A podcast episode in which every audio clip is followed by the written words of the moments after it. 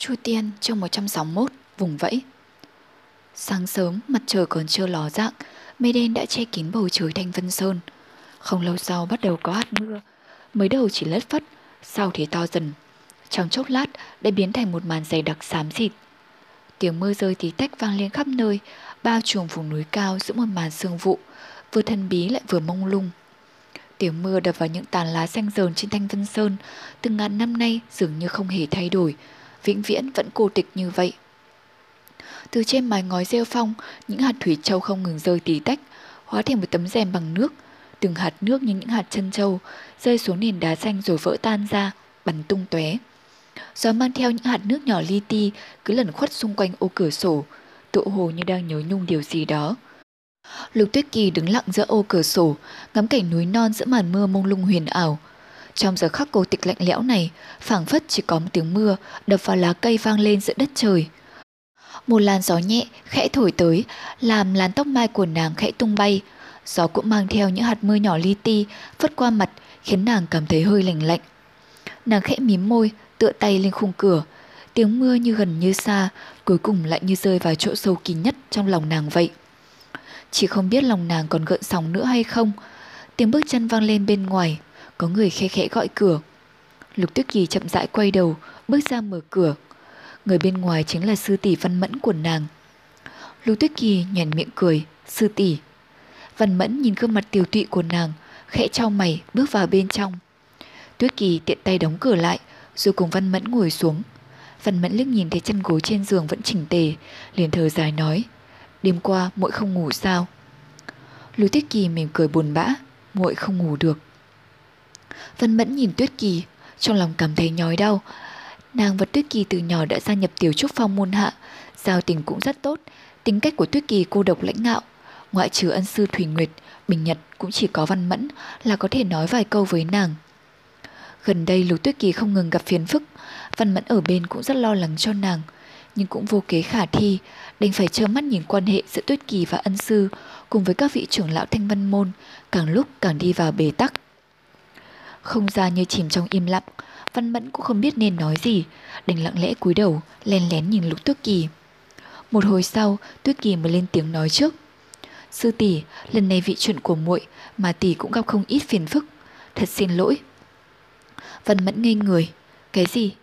Lục Tuyết Kỳ nói, muội nghe nói mấy ngày trước, Điền sư thúc và Tô Như sư thúc ở Đại Trúc Phong đã đích thân dẫn Tống đại nhân sư huynh đến cầu thân, nhưng sư phụ lại cự tuyệt thẳng thừng, hơn nữa lại còn cãi nhau một trận với Điền Sư Thúc nữa. Phần mẫn gượng cười, trong nụ cười ẩn chứa mấy phần thê lương khổ não, chậm rãi lắc đầu nói. Chuyện đó, chuyện đó cũng không có gì. Và lại, chuyện này không liên quan đến muội, tất cả là đều do ta với y không có duyên phận. Hơn nữa, trước này sư phụ đều ghét người ở Đại Trúc Phong. Điều này thì sư muội cũng biết mà.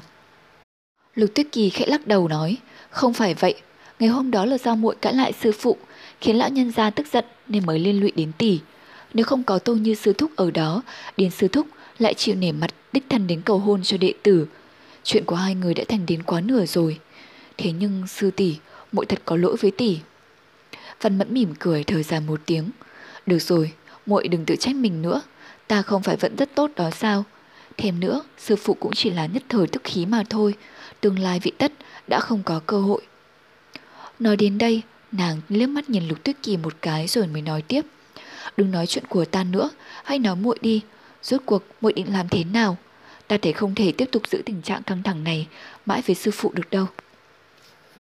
Sắc mặt Lục Tuyết Kỳ tái nhợt, trầm mặc không nói tiếng nào. Văn Mẫn trầm ngâm hồi lâu, đoạn nói tiếp. Sư muội, tâm tư của muội ta ít nhiều cũng hiểu được một chút. Có điều, muội cứ tiếp tục thế này cũng không phải là biện pháp.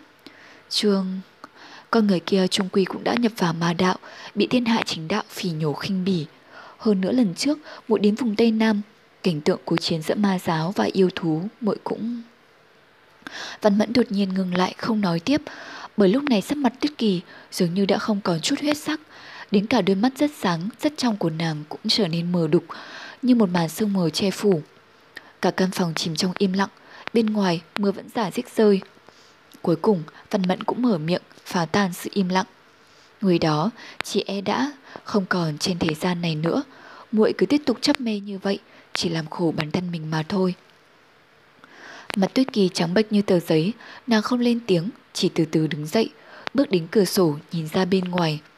Núi non được che phủ bởi một làn sương vụ mờ mờ, vừa mông lung huyền hoặc lại vừa chân thực như mộng như ảo. Những hạt nước nhỏ li ti tạt vào mặt nàng, phảng phất như mang theo một cảm giác hết sức chân thành tha thiết. Muội biết chứ, nữ tử thanh lệ lạnh lùng này cuối cùng cũng đã lên tiếng. Có thể y đã đi thật rồi. Có lúc muội cũng đã từng nghĩ qua, kỳ thực chuyện này đối với y chưa hẳn đã không phải là một sự giải thoát. Muội cũng biết sự phụ trách bằng muội không hề sai, người sai là muội, là muội không nên si tâm vọng tưởng, không nên, không nên. Thanh âm của nàng đột nhiên nức nghẹn, Văn Mẫn vội đứng dậy, định bước tới an ủi. Chẳng ngờ Tuyết Kỳ đột nhiên quay người lại, bạch y khẽ tung lên như một đám mây cô đơn. Khóe mắt nàng như có giọt nước đọng lại, long lanh mà lấp lánh như hạt châu. Chỉ nghe Lục Tuyết Kỳ cất giọng thê lương nói, sư tỷ, muội biết chứ, nhưng muội không thể buông tay. Tơ tình này dù có chặt một vàn lần, cũng không thể nào đứt nổi. Từ khi trở về từ vùng Tây Nam, không biết bao nhiêu lần muội đã tự nói với bản thân mình rằng y đã chết, y đã chết, tất cả đều đã hết. Nhưng đêm nào mụ cũng nằm mơ thấy cảnh tượng thảm khốc ở độc xà cốc hôm ấy, nằm mơ thấy y bị yêu thú. Lưu Tuyết Kỳ đột nhiên dừng lại, thần sắc kích động trên mặt nàng, làm cho cả Văn Mẫn cũng cảm thấy lo lắng. Nhưng Tuyết Kỳ cũng khôi phục lại tinh thần rất nhanh, chỉ có nhãn thần của nàng là vẫn còn mang theo vài phần đau thương. Sau đó thì muội giật mình tỉnh giấc, toàn thân mồ hôi đầm đìa, như vừa đi tắm vậy. Nàng chậm rãi nhìn Văn Mẫn, sau đó thần tình trở nên buồn bã, dường như cả thân mình đang run lên lẩy bẩy. Sư tỷ, muội, muội phải làm sao đây? Muội phải làm sao đây? Chợt nàng bổ người lao vào lòng Văn Mẫn, Văn Mẫn ôm chặt bờ vai yếu ớt của nàng, cảm thấy thân hình mỏng manh ấy đang run lên nhẹ nhẹ, bên tai vang lên tiếng nức nghẹn ngào. Sư tỷ, muội không chịu nổi nữa rồi, muội thật sự không chịu nổi nữa rồi. Văn Mẫn im lặng không nói, ôm chặt Lục Tuyết Kỳ vào lòng. Nữ tử vốn rất cao ngạo lạnh lùng này, không ngờ giờ đây lại trở thành người thương tâm nhất thế gian. Tình mịch bao trùm lên tất cả, bên ngoài mưa vẫn rơi, gió vẫn thổi, như muốn mang nước nước nghẹn ngào của Lục Tuyết Kỳ đi xa. Ở bên rừng trúc, Thủy Nguyệt Đại Sư đứng lặng lẽ một mình, tay cầm chiếc ô vải dầu, ngơ ngẩn nhìn gian phòng nhỏ của đệ tử yêu qua làn mưa mờ mịt. Sau đó bà chậm rãi quay người bỏ đi, trong chớp mắt đã biến mất sau rừng trúc. Gió mưa tơi bời, thê lương bao trùm thiên địa. Trong thành Hà Dương, mưa cũng lớn như vậy. Chú Nhất Tiên, Tiểu Hoàn, xã cầu đạo nhân chạy ra từ một ngõ nhỏ, hòa vào đám đông đang chạy đi chạy lại trên con đường lớn nhưng mới đi được vài bước đã đứng lui lại phía bên đường. Một là do hành nhân quả thật quá nhiều, rất khó đi lại. Hai là do cả ba đều muốn tránh mưa trước, rồi mới tính sau. Lúc này, ba người đã chia thành hai phe. Tiểu Hoàng thì cương quyết đòi trở lại âm trạch nên nghĩa trang để xem quỷ lệ thế nào. Còn Chu Nhất Tiên lại kiên quyết phản đối giã cảo lần đầu tiên trong đời đã lên tiếng ủng hộ Chu Nhất Tiên. Tiểu Hoàn lực mỏng thế cô, nhưng bù lại miệng mồm lanh lợi, một mình tranh biện với hai người. Thêm vào đó, giã cầu đạo nhân tuy bất đồng ý kiến với nàng, nhưng chỉ cần nàng lư mắt nhìn là y không dám lên tiếng nói gì nữa. Vì thế tranh cãi cả nửa giờ đồng hồ, cũng chỉ có mình Chu Nhất Tiên phản đối mà thôi. Lúc này ba người đang đứng bên lề đường, chỉ nghe Chu Nhất Tiên thấp giọng nói. Còn nhà đầu ngốc này, nơi ấy nguy hiểm, quay lại làm gì chứ, quay lại để mà chết à? Tiểu Hoàn bĩu môi, uổng cho ông sống lâu như vậy, ra ra, ông có biết trên đời này có một thứ gọi là đạo nghĩa hay không? Chu Nhất Tiên tức giận, đạo nghĩa, đạo nghĩa cái rằm mấy. Còn chết rồi thì nói đạo nghĩa cái gì được nữa. Tên tiểu tử đó lợi hại vô cùng, chúng ta quay lại để chết hay sao? Dã cầu đạo nhân đứng bên cạnh cũng gật đầu, không sai, quay lại đích thực không thỏa đáng. Tiểu hoàn đưa mắt lườm gã một cái, xã cầu đạo nhân giật mình đánh đót, lập tức không nói nữa. Tiểu hoàn quay lại nhìn Chu Nhất Tiên nói, ra ra, đêm qua nếu không phải người ta cứu chúng ta, thì ông cháu mình sớm đã chết từ lâu rồi, cũng chẳng thể đứng đây tranh luận đạo nghĩa, với không đạo nghĩa cái gì nữa. Lẽ nào bây giờ, quay lại xem thế nào cũng không đúng sao? Chu Nhất Tiên biến sắc mặt nói, chính vì chúng ta đã được người ta cứu nên mới càng phải trân trọng tính mạng của mình. Nếu không vạn nhất, chúng ta tự chui đầu vào lưới, thì có phải là uống phí cả ý tốt của quỷ lệ hay không? Tiểu hoàn ngần người, nhất thời không biết phản bác thế nào. Chú Nhất Tiên thấy vậy thì đắc kỹ cười hành khách, nói Không cần gì để nói nữa phải không? Tiểu hoàn giận dỗi nói Rõ ràng, ông biết kẻ quia, quỷ khí âm trầm, cao thầm mà chắc, lẽ nào ông không hề có chút quan tâm đến ân nhân cứu mạng của mình. Chú Nhất Tiên vẫn vờ như không, nói, con cứ yên tâm đi, tên tiểu tử quỷ lệ đó, muốn đạo hạnh có đạo hạnh, muốn pháp bảo có pháp bảo. Luận về quỷ khí, chỉ e hắn còn âm trầm hơn cả người trong quan tài đó. Muốn chết, sợ rằng cũng khó đó. còn còn lo lắng làm gì nữa? Lão ngưng lại vài giây rồi nói tiếp. Và lại, 10 năm trước, không phải con đã xem tướng cho hắn rồi sao? Năm đó con đã nói, người này là loạn ma tướng, vạn người mới có một. Cuộc đời tuy gặp nhiều phong vân bất chắc, nhưng tuyệt đối không dễ mất mạng. Vậy con còn lo cái gì nữa chứ? Cái gì? Cô nương đã từng xem tướng cho ta sao? Bất chợt một thanh âm vang lên, ba người cả kinh thất sắc quay lại nhìn. Chỉ thấy quỷ lệ không biết từ lúc nào đã hiện thân bên cạnh họ, giống như là y nhảy ra từ trong nước mưa vậy. Lúc này mưa đã rất lớn, những người chạy nạn trong thành Hà Dương vẫn rất nhiều. Đa số đều tràn đầy sự khủng bố và sợ hãi, với việc bọn yêu thú có thể đánh đến đây bất cứ lúc nào, nên không hề để ý đến trận mưa lớn này. Trên thực tế, trong thành đã không có ít bách tính phát điên vì tình hình quá khẩn trương. Cũng may có các đệ tử Thanh Văn Môn ở trong thành, duy trì trật tự. Đa số vụ việc đều được xử lý nhanh chóng. Có điều nhân tâm hoảng loạn khiến cho cả tòa thành này lúc nào cũng chìm trong không khí sợ hãi và cuồng loạn. Ba người bọn Chu Nhất Tiên giật mình kinh hãi. Sau đó thì Tiểu Hoàn mừng rỡ reo lên một tiếng. Là ngươi! Chu Nhất Tiên và Dã Cẩu cùng lúc nhíu mày, chỉ nghe họ Chu đằng kháng một tiếng, không ngờ cũng nói một câu giống Tiểu Hoàn. Là ngươi! Quỷ lệ không để ý đến Chu Nhất Thiên và Dã Cầu, mà đưa mắt nhìn Tiểu Hoàn. Gã nhận ra sự mừng rỡ thật tâm trên gương mặt trẻ bầu bĩnh của nàng, cho ánh mắt ánh lên một tia nhìn ấm áp, khẽ gật đầu, là ta. Lúc này tiểu hôi đứng trên vai quỷ lệ đã ướt sũng vì nước mưa, nó kêu lên mấy tiếng khẹt khẹt, cười khà khà với tiểu hoàn, dường như rất vui mừng khi gặp lại nàng. Tiểu hoàn vui vẻ cười nói với nó, ngươi còn nhớ ta là ai à? Hi hi. Nói đoạn, nàng ngẩng đầu lên nhìn quỷ lệ, ngần người giây lát rồi nói. Đêm qua, Huynh, Huynh không sao chứ? Quỷ lệ gật đầu, Ta không sao. Tiểu hoàn bây giờ mới yên tâm, đôi mắt nhìn thêm quỷ lệ một cái, rồi như chợt nhớ ra chuyện gì. Hai má đỏ bừng lên, ánh mắt lập tức chuyển sang tiểu hôi, mỉm cười giang tay ra nói. Đến đây cho ta ôm một cái nào. Tiểu hôi khọt khẽ hai tiếng, đột nhiên nhún mạnh người, bay khỏi vai quỷ lệ, lao thẳng vào lòng tiểu hoàn. Tiểu hoàn cười khúc khích, cảm thấy lông con khỉ nhỏ ướt sũng, liền lấy chiếc khăn lau khô cho nó. Chẳng ngờ hầu tử này cảm thấy ngứa ngáy khó chịu, liền đột nhiên lắc mạnh người, lập tức làm nước bắn tung tóe. Tiểu hoàn kêu lên một tiếng nhưng lại không nỡ buông hầu tử ra, đành vội vàng nhắm tịt mắt lại. Cả y phục lẫn mặn mũi để bị tiểu hôi làm cho lấm tấm những hạt thủy châu. Tiểu hoàn mở mắt, lườm tiểu hôi một cái. Con khỉ mở to ba con mắt nhìn nàng, không hề động đậy. Tiểu hoàn hứ lên một tiếng, hất mạnh tay, ném tiểu hôi về phía quỷ lệ. Tiểu hôi ba chân bốn cẳng, bám lấy vai chủ nhân, quay đầu lại nhìn Tiểu Hoàn, đang gột gột những hạt nước đọng trên quần áo, không nhịn được bật cười khọt kha khọt khẹt. Tiểu Hoàn giờ khóc giờ cười, mí môi liếc trộm quỷ lệ một cái, đoạn cúi đầu chỉnh lại y phục. Quỷ lệ quay người nhìn Chu Nhất Tiên chăm chú, khiến cho lão cảm thấy trột dạ, nói Ê, tiểu tử thối, ta cũng có thể xem là ân nhân cứu mạng của ngươi đấy, ngươi không thể làm bừa đâu đấy nhé. Quỷ lệ trầm ngâm giây lát, đảo mắt nhìn quanh, chỉ thấy có bách tính đang rối rít chạy đi chạy lại. Không ai chú ý đến bốn người bọn hắn, liền hỏi chú Nhất Tiên một câu. Ông rốt cuộc là loại người gì? Chú Nhất Tiên ngẩng đầu nói, lão phu là cao nhân. Tiểu Hoàn và dã cổ ở bên cạnh đều giật mình, hiển nhiên đáp án của chú Nhất Tiên hoàn toàn nằm ngoài dự liệu của bọn họ.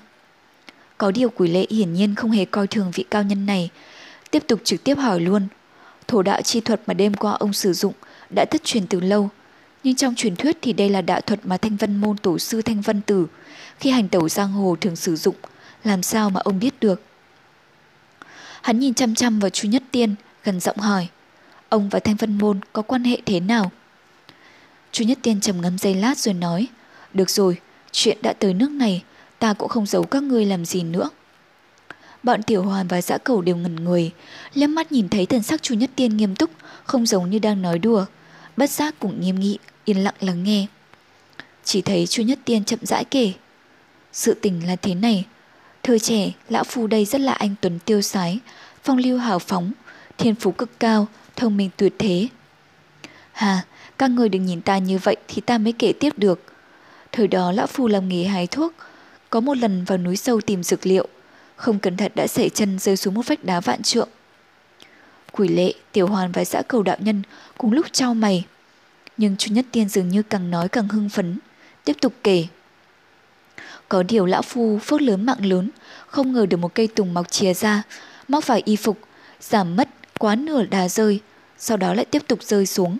Không ngờ dưới vách núi là một đầm nước, vì thế ta mới may mắn sống sót. Tiểu hoàn không nhịn được, xen miệng và hỏi. Ra ra, câu chuyện này dường như con đã nghe ở đâu rồi, hơn nữa còn rất nhiều người nói nữa. À, hình như rất nhiều vị đại hiệp trong sách đều bị rơi xuống vực sâu như thế. Chú Nhất Tiên trừng mắt nhìn Tiểu Hoàn, tức giận nói. Là ta nói hay là con nói? Mau cầm miệng lại cho ta. Hà, lão phu nói tới đâu rồi nhỉ? Ồ, đến chỗ rơi xuống vách núi. Nhưng lão phu mạng lớn, may mắn không chết. Tiếp đó là vô tình phát hiện được bí kíp của một vị cao nhân tiền bối, không biết đã lưu lại ở đây từ bao nhiêu năm về trước. Lão phu thiên bẩm hơn người, ở dưới đáy vực tham ngộ bí kíp, lấy linh khí thiên địa làm thức ăn. Thời gian thấm thoát thoi đưa, cuối cùng lão phu đã luyện thành chính quả, đắc đạo thành tiên. Quỷ lệ lạnh lùng nói, ngoại trừ cái tên ra, ông có thứ gì khác giống tiên không? Chú nhất tiên ngớ người, sắc mặt lộ vẻ lúng túng, nhưng lập tức trở lại bình thường, nghiêm mặt nói, lão phu là vì thiên hạ thương sinh mà hành thiện tích đức, thế nên mới vân du nhân gian để tạo phước.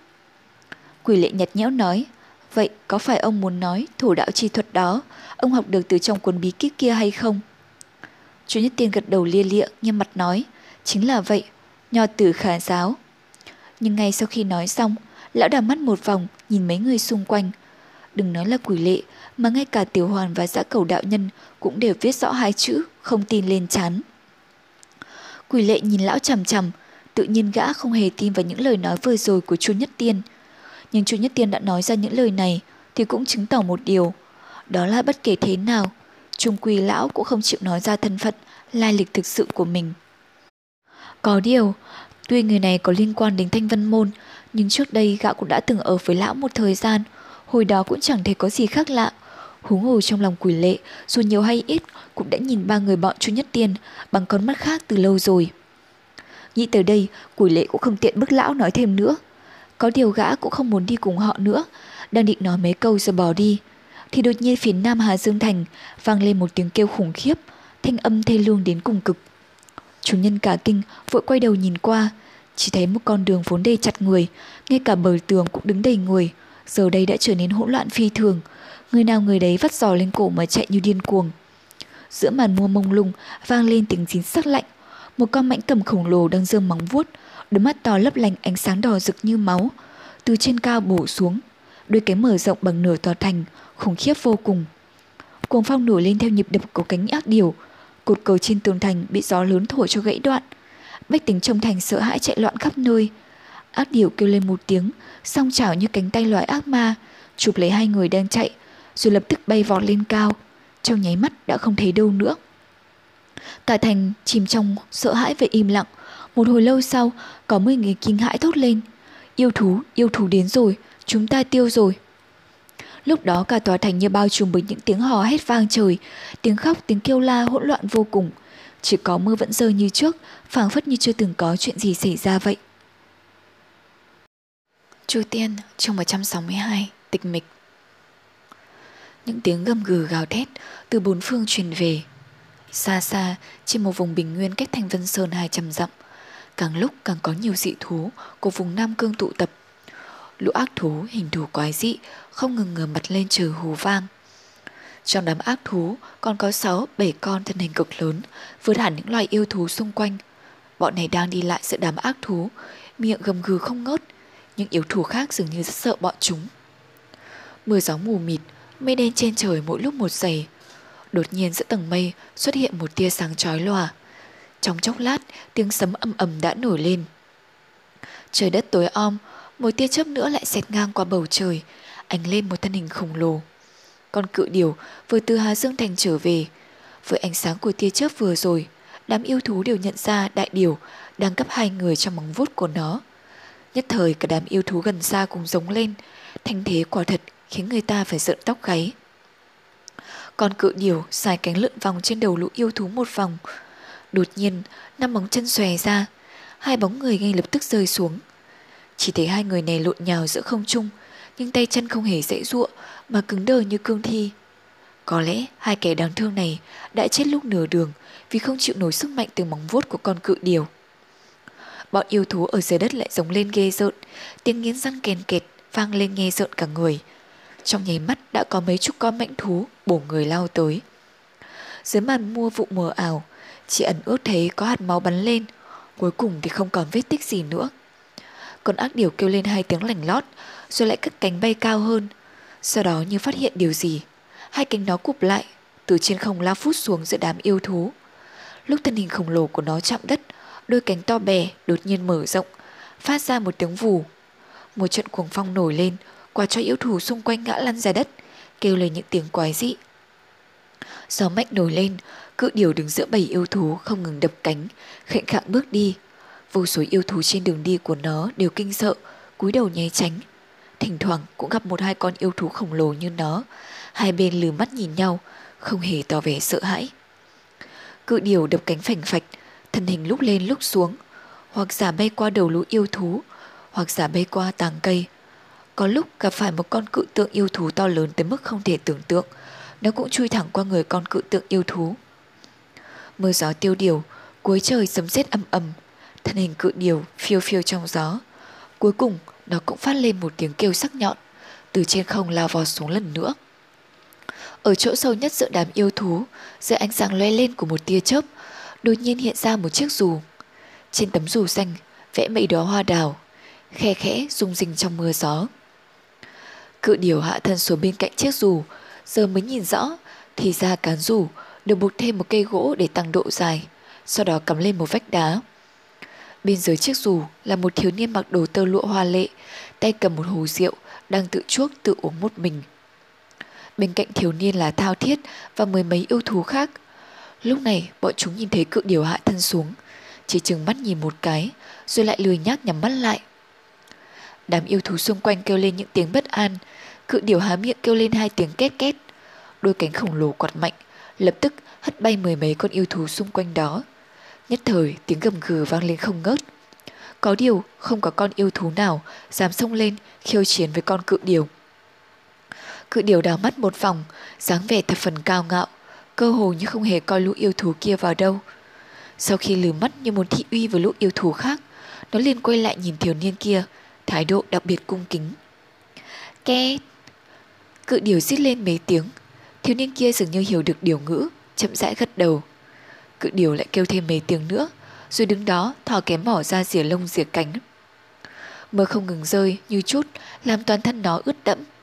Sau khi xỉa được một vài cái, nó liền chán nản, ngẩng đầu lên nhìn trời, đoạn rút đầu vào giữa cánh để tránh mưa. Mưa càng lúc càng to, thiếu niên cứ uống một chén lại một chén, chưa hề dừng lại.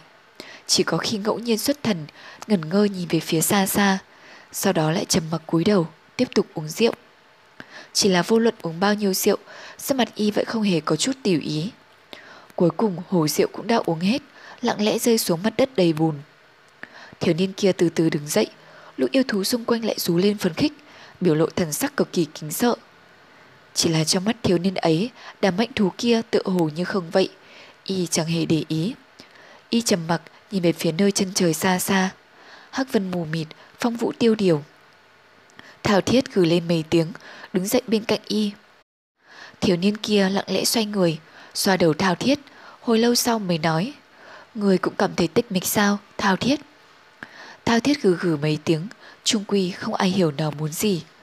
Thiếu niên kia ngẩng đầu lên trời, trầm ngâm rất lâu, không nói một lời. Thanh Vân Sơn, Thông Thiên Phong, mưa vẫn không ngừng rơi cả đêm, các nhân sĩ chính đạo mà đứng đầu là chính đạo Tam Đại Phái đang tụ tập ở Ngọc Thanh Điện thường nghị. Tiếng tranh lận thỉnh thoảng lại vang lên gay gắt, còn ba vị cao nhân ngồi ở chủ vị là Thanh Vân Môn Đạo Huyền chân Nhân, Thiên Âm Tự Phổ Hoàng Thượng Nhân và phần hướng cốc cốc chủ Vân Dịch Lam cũng đang thấp thỏm bàn luận gì đó. Ba người sáu hàng lông mày đều nhíu chặt, hiển nhiên là tâm sự trùng trùng, lo lắng trước hạo kiếp yêu thú trước mắt. Đột nhiên bên ngoài Ngọc Thanh Điện vang lên tiếng bước chân gấp gáp. Chủ nhân ngây người, chỉ thấy đệ tử tiêu giật tài của đạo huyền chân nhân tất tả chạy vào trong điện, khẽ gật đầu chào các nhân sĩ chính đạo, rồi nhanh nhẹn bước tới chỗ đạo huyền chân nhân, ghé miệng nói mấy câu gì đó. Chúng nhân nhìn hai người đều nhận ra vẻ nghiêm túc trên mặt tiêu giật tài, biết là chuyện không phải tầm thường. Còn trên khuôn mặt đạo huyền chân nhân lại từ từ hiện ra một chút tiêu ý. Anh ấy đều cảm thấy một cảm giác lạ lùng dâng lên trong dạ, dường như có một áp lực vô hình đang dần dần đè nặng xuống nơi này vậy. Đạo huyền chân nhân nghe tiêu giật tài nói hết, quay lại thấp giọng hỏi thêm một câu. Tiêu giật tài chỉ im lặng gật đầu, thân sắc như muốn khẳng định. Đạo huyền chân nhân thở hắt ra một hơi, gật đầu tỏ ra đã rõ. Tiêu giật tài lặng lẽ quay người, đứng ra phía sau lão. Phổ Hoàng Thượng Nhân và Vân Dịch Lam cũng đã đưa mắt nhìn sang. Chỉ nghe Phổ Hoàng Thượng Nhân niệm Phật hiệu. A-di-đà Phật, đạo huyền trùng môn, có phải có tin tức gì của yêu thú hay không? Đạo huyền chân nhân gật đầu nhẹ nhẹ, đứng dậy. Chính đạo nhân sĩ ngồi dưới lại sao động một hồi. Đạo huyền chân nhân định thần, sắc mặt tỏ vẻ kiên định cương quyết, cao giọng nói. Trừ vị đạo hữu vừa rồi nhận được một tin tức. Đại quân yêu thú đã xuất hiện ở một vùng hoang dã, cách Thanh Vân Sơn 200 dặm. Không lâu nữa sẽ tới đây. Còn ở ngoài thành Hà Dương cũng đã bắt đầu xuất hiện bóng dáng của yêu thú rồi. Lời này vừa thốt ra, chúng nhân lập tức xôn xao náo động, nhất thời trên mặt mọi người lần lượt lộ ra các biểu tình như hoảng loạn, sợ hãi, tức giận, than vãn. Mối lo về một trường hạo kiếp đè nặng trong lòng bấy lâu nay cuối cùng cũng đã thành hiện thực. Đạo huyền chân nhân đảo mắt nhìn mọi người, giơ cao song thủ, ra hiệu cho mọi người yên lặng. Đợi cho chúng nhân yên tĩnh trở lại, đạo huyền chân nhân mới cao giọng nói. Chư vị, đại hạo kiếp đã đến trước mắt, tính mạng thiên hạ thương sinh, đang đợi cuộc chiến với loài yêu nghiệt này của chúng ta. Các vị đây đều là cao nhân đắc đạo của chính đạo, ôm một bầu nhiệt huyết mà đến đây tham chiến. Chỉ cần chúng ta tận hết sức lực, tưởng tất trời sẽ không tuyệt đường người. Đám yêu vật kia tuy hưng hãn, nhưng nhất định không thể kéo dài. Đám nhân sĩ chính đạo trầm mặc một hồi, chợt có người lên tiếng nói. Chân nhân nói đúng lắm. Chân nhân yên tâm, có nhiều cao nhân ở đây như vậy, chúng ta lại cùng có một quyết tâm, chắc chắn sẽ dễ dàng thắng được lũ yêu thú kia thôi. Chính là vậy, chính là vậy. Nhất thời chúng nhân như được kích thích, tinh thần phấn chấn, thoải mái hẳn lên. Dù sao thì ở đây cũng có tam đại môn phái và một số cao nhân khác. Và lại, nói xa hơn, trên Thanh Vân Sơn này còn có chu tiêm kiến trận vô địch thiên hạ trong truyền thuyết nữa. Nhìn thần tình của đạo huyền chân nhân tự tin như vậy, ai còn lo lắng được gì nữa chứ? Đạo huyền chân nhân mỉm cười, nói vài câu với chúng nhân, đoạn cùng phù hoàng thượng nhân, Vân Dịch Lam và Tiêu Giật Tài đi vào trong nội đường của Ngọc Thanh Điện. Sau khi ra khỏi thị tuyến của chúng nhân, sắc mặt đạo huyền chân nhân lập tức trở nên trầm trọng, còn phổ hoàng thượng nhân và Vân Dịch Lam cũng không dễ chịu gì hơn. Bốn người đi vào một gian tĩnh thất bên trong nội đường. Tiêu giật tài đi sau cùng, tiện tay khép cửa lại. Đạo huyền chân nhân quay sang nói với tiêu giật tài. Giật tài, con hãy nói rõ sự tình cho hai vị đây được rõ. Tiêu giật tài gật đầu nói. Vâng, đệ tử tuần thị ở Hà Dương Thành, dưới núi, không ngừng nhận được hồi báo. Đặc biệt là hôm nay đệ tử đã tận mắt nhìn thấy một con điểu yêu khổng lồ xuất hiện. Nhìn hình dạng nó rất giống với tu la điểu trong thập tam yêu thú trong truyền thuyết. Đạo huyền chân nhân và hai vị cao nhân còn lại đưa mắt nhìn nhau, trên mặt đều lộ vẻ nghiêm trọng. Tiêu giật tài lại chậm rãi kể tiếp. Ngoài ra, các sư đệ ở các vùng xung quanh cũng liên tiếp hồi báo lác đác phát hiện tung tích yêu thú. Đặc biệt ở phía tây nam, cách đây 200 dặm là tập trung nhiều nhất. Còn mấy vị sư đệ ra ngoài, xa hơn 200 dặm thì đến giờ vẫn chưa có tin tức. Tiêu giật tài nói tới đây, sắc mặt dần dần trở nên buồn nản. Đạo huyền chân nhân chỉ cúi đầu không nói. Vân dịch lam khẽ thở dài. Phổ hoàng thượng nhân thì lầm bẩm niệm Phật hiệu. Đạo huyền chân nhân trầm tư giây lát, khẽ gật đầu nói. Xem ra thì không sai đâu. Yêu thú đích thực đã tới rồi. Giật tài. Lão nhìn đệ tử sùng ái nhất của mình nói. con xuống núi thêm một chuyến, thông trì cho tất cả các đệ tử bản môn lập tức trở về. Phạm vi phòng thủ của chúng ta đại khái sẽ trong vòng trăm dặm quanh Thanh Vân Sơn. Nhớ phải dặn dò bọn chúng không được tự tiện đi quá giới hạn, càng không được động thủ với đám yêu thú kia để tránh phát sinh những chuyện ngoài ý muốn. Tiêu giật tài gật gật đầu, như vừa sực nghĩ ra điều gì đó, bèn nói. Sư phụ, vậy thì bách tính trong thành Hà Dương phải làm sao? Đạo huyền chân nhân trầm ngâm một hồi, quay mặt sang nhìn phổ hoàng thượng nhân và Vân Dịch Lam. Phổ hoàng thượng nhân chắp tay cúi đầu, còn Vân Dịch Lam thì gượng cười nói. Sự việc đã đến nước này, tất cả đều do trưởng môn quyết định. Đạo huyền chân nhân khẽ gật đầu như muốn cảm ơn, sau đó lại cúi đầu suy nghĩ, hồi lâu sau mới nói với tiêu giật tài. Chuyện này quả thật nan giải vô cùng, nhưng Hà Dương Thành, nơi đó quá nguy hiểm, mà chúng ta thì không thể hạ sơn bảo vệ bách tính. Bây giờ con hãy lập tức đến Hà Dương Thành, cùng với tất cả các đệ tử Thạch Vân Môn ở đó, giúp đỡ bách tính trong thành chạy về hướng Bắc, càng nhanh càng tốt, ít nhất cũng phải vượt qua Thanh Vân Sơn. Mục tiêu lớn nhất của bọn yêu thú đó chính là nhân sĩ chính đạo chúng ta trên Thanh Vân Sơn này, chứ không phải là bách tính vô tội. Như vậy, họ cũng có thể tạm thời an toàn. Tiêu giật tài ngẩn người ra chốc lát, nhìn gương mặt không chút biểu tình của đạo huyền chân nhân. Cuối cùng, y cũng nên gật đầu, thấp giọng nói. Vâng, đệ tử lập tức hạ sơn. Đạo huyền chân nhân nói, còn một chuyện nữa, con hãy mau chóng thông báo cho sáu vị thủ tọa, lập tức đến thông thiên phong, ta phải gặp bọn họ ngay. Tiêu giật tài gật đầu đáp, vâng, đệ tử lập tức đi làm. Đạo huyền chân nhân thở dài, con phải cẩn thận đó. Tiêu giật tài khẽ gật đầu, quay người bước ra ngoài. Ảo nguyệt động phủ. Chú nhất tiên kinh hãi kêu thốt lên, hai hàng lông mày trao lại, trên mặt xuất hiện thần sắc ngừng trọng. Lão ngần ngừ giây lát rồi hỏi, người hỏi chuyện này làm gì? Quỷ lệ điềm nhiên nói, không phải ông luôn tự thị mình kiến thức đa quảng hay sao? Ta đột nhiên có hứng thú với cái hang động đó, nên tùy tiện hỏi thôi. Ông biết bao nhiêu về cái động ảo nguyệt động phủ đó. Chú Nhất Tiên lướt mắt nhìn quỷ lệ, chỉ thấy thân tình của gã chờ như gỗ đá, không hiểu đang suy nghĩ gì trong đầu. dáng vẻ cao thầm khó dò. Lúc này bọn họ vẫn còn trong Hà Dương Thành. Có điều Hà Dương Thành của hiện tại vì sự xuất hiện của con cự điểu hôm qua mà đã hoàn toàn khác hẳn. Nỗi lo lắng giờ đây đã biến thành sự thật. Nhiều người vốn đã hoảng loạn đến cùng cực, giờ đây đã không thể chịu nổi áp lực nặng nề của sợ hãi, biến thành những kẻ điên cuồng đi nghênh ngang trên phố, miệng không ngớt lầm bẩm những điều vô nghĩa. Chú Nhất Tiên thu hồi mục quang, tâm niệm chuyển động, từ từ nói. Người, người không phải muốn làm chuyện điên rồ gì đó chứ? Tiểu Hoàn và dã cầu chóng mắt nhìn quỷ lệ, cả tiểu hôi ngồi trên vai hắn, dường như cũng cảm nhận được điều gì đó, nhe răng cười, làm mặt quỷ, trêu chọc hai người. Quỷ lệ nhạt giọng hỏi lại, ông cho rằng ta có thể làm gì chứ? Chu Nhất Tiên cười khan một tiếng, kỳ thực hiểu biết của ta về ảo người động phủ cũng không nhiều lắm. Nơi này vốn không nổi danh lắm, chỉ là hơn ngàn năm trước Thanh Diệp Tổ Sư của Thanh Vân Môn đã bế quan ngộ đạo ở đó. Đồng thời, Chu Tiên Cổ Kiếm cũng xuất hiện bên trong. Từ đó, động phủ này mới danh mạn thiên hạ. Nhưng nhiều năm nay, nơi đó chỉ là nơi cất giấu Chu Tiên Cổ Kiếm mà thôi. Hơn nữa cũng chỉ có Thanh Vân Trưởng Môn mới có thể vào được bên trong. Vì vậy mà tiếng tăm cũng dần dần phai nhạt. Quỷ lệ nói, ồ, chỉ có vậy thôi sao? Chú Nhất Tiên thoáng do do dự rồi nói tiếp. Ta không biết ngươi muốn làm gì, nhưng mà nơi đó người tốt nhất thì không nên đi thì hơn. Quỷ lệ nhớ mày hỏi, tại sao? Chú Nhất Tiên thở dài nói, không phải, ngươi không biết thân phận hiện tại của mình chứ. À, ở ngôi Tượng Phủ là trọng địa của Thanh Vân Môn, vạn nhất bị người ta phát hiện. Ngươi đừng quên, lúc này ở trên Thanh Vân Sơn đang tụ tập cả ngàn nhân sĩ chính đạo. Vạn nhất thân phận bị bại lộ, chỉ e ngươi có hóa thành chim cũng khó thoát.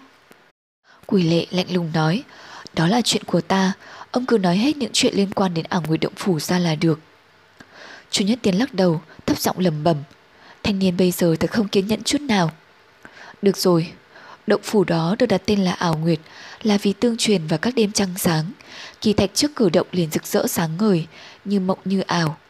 Nhưng điều quan trọng nhất là động phủ ấy là một nơi đặc dị vô cùng. Người nào đi vào trong đó thì cũng giống như đi vào một thế giới của mộng và ảo. Nếu tâm trí không kiên định, ắt sẽ bị hãm ở trong đó, không thể thoát thân. Một thân đạo hạnh sẽ bị hủy trong một ngày. Quỷ lệ hơi ngẩn người. Cái gì? Có chuyện này nữa sao? Chú Nhất Tiên hừ lạnh một tiếng, nhìn quỷ lệ một lượt từ đầu đến chân rồi nói. Ta khuyên ngươi chớ si tâm vọng tưởng, Ngươi mà vào ảo ngồi động phủ Thì chỉ có con đường chết thôi Quỷ lệ cười lạnh một tiếng Tại sao ông nói vậy Chú Nhất Tiên nói Ta biết Ngươi trong lòng bất phục, cũng biết ngươi tính tình bướng bỉnh, nhưng ta phải nói thật cho ngươi biết. Sắc mặt lão trở nên nghiêm nghị, không ngờ có một vẻ bất nộ mà uy, trầm giọng nói tiếp. Cái gọi là tâm trí kiên định, tuyệt đối không phải là bướng bỉnh như ngươi. Theo ta thấy, cả đời ngươi đã chịu nhiều giày vò, trong lòng có vô số tâm sự thương đau. Nếu như mạo hiểm vào trong ảo cảnh, chỉ e là khó tránh khỏi, dẫn động đến những tâm sự đó, chìm đắm vào trong đó mà không thể thoát thân. Lão ngừng lại lấy hơi, rồi sau đó ngần ngừ một chút, rồi nói tiếp. Còn nữa, pháp bảo trên người ngươi là vật đại hung trí tà, tình huyết trong người ngươi lại sớm đã hợp nhất với yêu lực của vệ huyết châu, yêu vật này mà vào trong ảo cảnh, đối với ngươi chỉ có hại chứ không có ích. Vì vậy ta mới khuyên ngươi một câu, tốt nhất là hãy bỏ cái ý định đó đi. Quỷ lệ nhìn Chu Nhất Tiên như lần đầu tiên phát hiện ra lão vậy, cứ im lặng nhìn chằm chằm mà không nói gì. Chu Nhất Tiên cũng thản nhiên nhìn thẳng vào mắt gã. Rất lâu sau đó, quỷ lệ mới chậm rãi quay người cất bước đi. Chính lúc này, Hà Dương Thành lại trở nên hỗn loạn. Một đám đệ tử Thanh Vân Môn xuất hiện ở đầu phố, lớn tiếng nói gì đó với đám chúng dân hỗn loạn. Bọn chú nhất tiên kinh ngạc, chen từ lắng nghe. Thì ra là Thanh Vân đệ tử đang tuyên cáo với dân chúng rằng yêu thú sắp đánh tới đây. Hà Dương Thành này không phải là chỗ an toàn. Đồng thời, khuyên Bách Tính nên chạy về phía Bắc, ít nhất cũng phải vượt qua Thanh Vân Sơn mới được. Chu Nhất Tiên nghe mà lắc đầu thở dài, quay sang nói với bọn Tiểu Hoàn và dã cầu. Hỏng bét hết cả rồi. Không biết, ồ, tên tiểu tử quỷ lệ đó đâu? Tiểu Hoàn và dã cầu đạo nhân cùng ngớ người, vội vàng quay lại, chỉ thấy sau lưng những người là người, nhưng bóng dáng quỷ lệ đã biến mất từ bao giờ. Biển người mênh mông, âm thanh hỗn tạp. Chú Nhất Tiên đứng giữa đám người đang hoàn lạn mà trao mày. Tiểu Hoàn đứng bên cạnh im lặng, không nói tiếng nào. Còn dã cầu đạo nhân thì nhìn ra xa xa, khẽ thở hắt ra một tiếng buồn bã. Chu Tiên chương 163 ẩn già. Mưa đã bắt đầu tạnh, thế nhưng những đám mây đen vẫn phủ kín bầu trời, từng tầng chèn ép từng tầng, khiến cho không gian càng trở nên ngột ngạt. Cánh cổng phía bắc thành Hà Dương mở rộng, vô số dân thường đổ xô chạy về hướng bắc. Trên đường những tiếng gào thét nối nhau không dứt. Biết đi đâu về đâu, đi về đâu đến tránh kiếp họa này đây. Tiêu giật tài dẫn đầu chúng đệ tử Thanh Vân Môn duy trì trật tự, không ngừng an ủi vỗ về đám dân thường đang rất hoảng loạn này. Hết lần này đến lượt khác nói với đám người xung quanh, lần này chỉ là tạm thời rời đi, chỉ cần đánh bại lũ yêu quái, tay họ qua đi, mọi người có thể trở về quê hương. Một ngày vất vả bận rộn, miệng lưỡi khô rát, nhìn đám dân chạy loạn, lũ lượt nối đuôi nhau thành hàng dài. Tiêu giật tài lắc đầu ngao ngán. Đang muốn nghỉ ngơi chốc lát thì chợt thấy Lâm Kinh Vũ, người của Long Thủ Phong, đứng cách đó không xa, trên mặt hiện rõ vẻ mệt mỏi. Tính ra hắn và Lâm Kinh Vũ cũng có thể gọi là quen biết. Lên bước qua nhẹ nhẹ vỗ vai Lâm Kinh Vũ. Lâm Kinh Vũ quay đầu lại, nhận ra tiêu giật tài. Liền nở nụ cười, cất giọng nói. Có điều, giọng đã lạc đi vì bị khàn cổ. Sư huynh, huynh cũng ở đây sao? Tiêu giật tài gật đầu, hai người nhìn nhau rồi lại nhìn sang đám dân chúng đang lũ lượt dắt díu nhau đi, đoạn cùng cười ngao ngán. Trên con đường hướng về phía bắc, nhìn ra xa, không gian vạn phần u ám, mây đen răng kín, che phủ tất cả ánh mặt trời. Chu Nhất Tiên, Tiểu Hoàn và dã cầu đạo nhân cùng bước đi lẫn trong đám dân thường. Xung quanh đám đệ tử Thanh Vân Môn quá nhiều, mà diện mạo mình thì quá là cổ quái. Thế nên, giã cầu đạo nhân phải dùng một cái mũ rơm che kín hết nửa khuôn mặt, bước sau Chu Nhất Tiên và Tiểu Hoàn. Chu Nhất Tiên đi trong đám người trong mày, nhìn sang xung quanh rồi thở dài ngao ngán. Tiểu Hoàn nhẹ nhẹ hỏi, ra ra, sao vậy? Chu Nhất Tiên lắc đầu nói, trận chiến lần này quan hệ tới số mệnh của thiên hạ bách tính, thế nhưng ta chỉ sợ phấn thắng của Thanh Vân Môn chẳng được là bao. Tiểu Hoàn trầm mặc cũng hiểu được vì sao Chu Nhất Tiên lại nói vậy. Lũ yêu quái từ lúc xuất hiện đến nay chỉ mới có một thời gian ngắn. Từ vùng Nam Cương tiến nhập vào Trung Thổ, trên đường quét sạch tất cả, khiến một vùng rộng lớn đổ nát điêu tàn. Thực lực thật cường hoành, thủ đoạn hung tàn. Kiếp nạn lần này đúng là vượt trên tất cả mọi kiếp nạn. Tiểu Hoàn miễn cưỡng nói với Chu Nhất Tiên, ra ra, không còn phải có Chu Tiên kiếm trận sao, vẫn còn có hy vọng mà. Chu Nhất Tiên sau vai nói, cái này, hay, thôi kệ đi, dù sao dân thường như chúng ta đều phải theo mệnh trời cả. Nói đến đây, lão dừng lại một chút, rồi đột nhiên ngẩng đầu lên, nhìn ngọn thanh vân sơn nguy nga hùng vĩ, giờ đây ẩn hiện trong mình những đám mây, khiến cho người ta cảm thấy hung ác, rồi sau đó từ từ nói. Có điều, những kẻ chính đạo này không thể không đề phòng hậu phiệt lửa cháy. À, Tiểu Hoàn ngứng người ra rồi khẽ hỏi, ra ra, cái gì mà hậu viện lửa cháy? Chu Nhất Tiên cười một cái, lắc đầu không nói, quay người bước tiếp. Tiểu Hoàn lườm lão một cái rồi cũng chạy theo. Vào thời khắc này, lão cũng chẳng muốn nghĩ nhiều làm gì. Bước phía sau hai người là dã cầu đạo nhân, mũ che kín đầu, hai mắt đảo lê lịa xung quanh, chẳng để ý gì đến câu chuyện của hai người cả. Đoàn người chạy loạn đã đi được một ngày và đám đệ tử Thanh Vân Môn cũng đã vất vả cả một ngày trời. Mắt nhìn đoàn người đã đi qua ngọn Thanh Vân Sơn, Lâm Kinh Vũ mới thở phào nhẹ nhõm. Đột nhiên, không biết từ đâu, một đứa trẻ chạy tới, mắt nhìn chằm chằm vào hắn. Lâm Kinh Vũ thấy lạ, nhìn đứa bé một lúc, chỉ thấy nó mặc một bộ đồ cũ kỹ. Hiển nhiên không phải là con cái của nhà quyền quý, nhưng mặt mũi sáng sủa, đáng yêu. Lâm Kinh Vũ cười một cái rồi nhẹ nhàng hỏi, tiểu đệ, có chuyện gì vậy? Đứa bé ngập ngừng một chút rồi giơ tay đưa ra một tờ giấy, nói Vừa rồi có một vị sư thúc bảo đệ cầm tờ giấy này đưa cho huynh. Lâm Kinh Vũ ngạc nhiên, giơ tay ra đòn lấy tờ giấy, mở ra xem chỉ thấy vỏn vẹn bốn chữ, hậu viện lửa cháy. Lâm Kinh Vũ nheo mày trầm lặng suy nghĩ một lúc lầm bầm, vậy là sao? Rồi quay sang cậu bé hỏi, đúng rồi, người đưa cho đệ tờ giấy này đâu rồi? Cậu bé quay đầu lại, chỉ tay về phía trước, đột nhiên sắc mặt lộ vẻ bất ngờ. Ấy, đâu rồi, vừa nãy còn nhìn thấy ở đây, thúc ý đội một cái mũ rơm to, che kín mặt, còn nói đệ phải đưa cho Huỳnh nữa mà. Lâm Kinh Vũ nhìn tờ giấy cầm trên tay, nheo mày lại, rồi đưa mắt nhìn ra từ phía. Chỉ thấy bên người hoảng hốt tuyệt nhiên, không thấy tung tích như người mà cậu bé miêu tả đâu cả. Thanh Vân Sơn, Tiểu Trúc Phong, ầm một âm thanh như rồng gào, một luồng hào quang trói lọi lóe lên. Lục Tuyết Kỳ sắc diện lạnh lẽo, cầm kiếm nhìn lên, mặt kiếm xám trắng như gương, soi dạo khuôn mặt lạnh lùng băng giáo của nàng. Nàng chăm chú nhìn lưỡi kiếm sắc bén, dường như thiên gia thần kiếm cũng cảm nhận thấy điều gì đó trong tận sâu tâm hồn của vị chủ nhân nó, nhẹ nhẹ rung lên. Muội đang nghĩ gì vậy? Âm thanh của Văn Mẫn thốt lên. Tuyết Kỳ mắt vẫn nhìn thanh kiếm trong tay. Một lúc sau mới đáp. Không biết qua mấy hôm nữa thanh kiếm này sẽ chảy trên nó máu của những kẻ nào. Vân Mẫn nhẹ nhàng bước tới, đặt tay lên vai nàng, dịu dàng nói. Hiền muội của ta, kiếp nạn trước mắt, sư phụ chắc cũng không truy xét tới việc của muội đâu. Chỉ cần trong trận chiến này, chúng ta dốc toàn lực chiến đấu, thiết nghĩ trời cũng không tuyệt lòng người. Lục Tuyết Kỳ gật đầu, nhưng không hiểu sao trong lòng nàng lại dối như tơ vò. Nàng cúi đầu đáp nhỏ, dạ. Văn Mẫn mỉm cười nói, tốt rồi, sư phụ đang chờ chúng ta cùng đi thông thiên phong kìa, chúng ta đi thôi. Lục Tuyết Kỳ lại một lần nữa gật đầu, thu lại thiên gia, hít sâu một hơi rồi cất bước theo Văn Mẫn.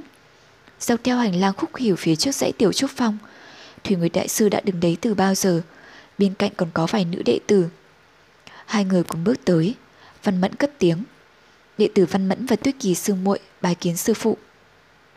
Thủy Nguyệt Đại Sư quay người lại nhìn Văn Mẫn một lượt, sau đó hướng mắt về Lục Tuyết Kỳ. Lục Tức Kỳ cúi đầu không dám nhìn thẳng vào ánh mắt của sư phụ, chỉ khẽ nói, sư phụ đệ tử đã tới, đệ tử bất hiếu để người phải giận dữ.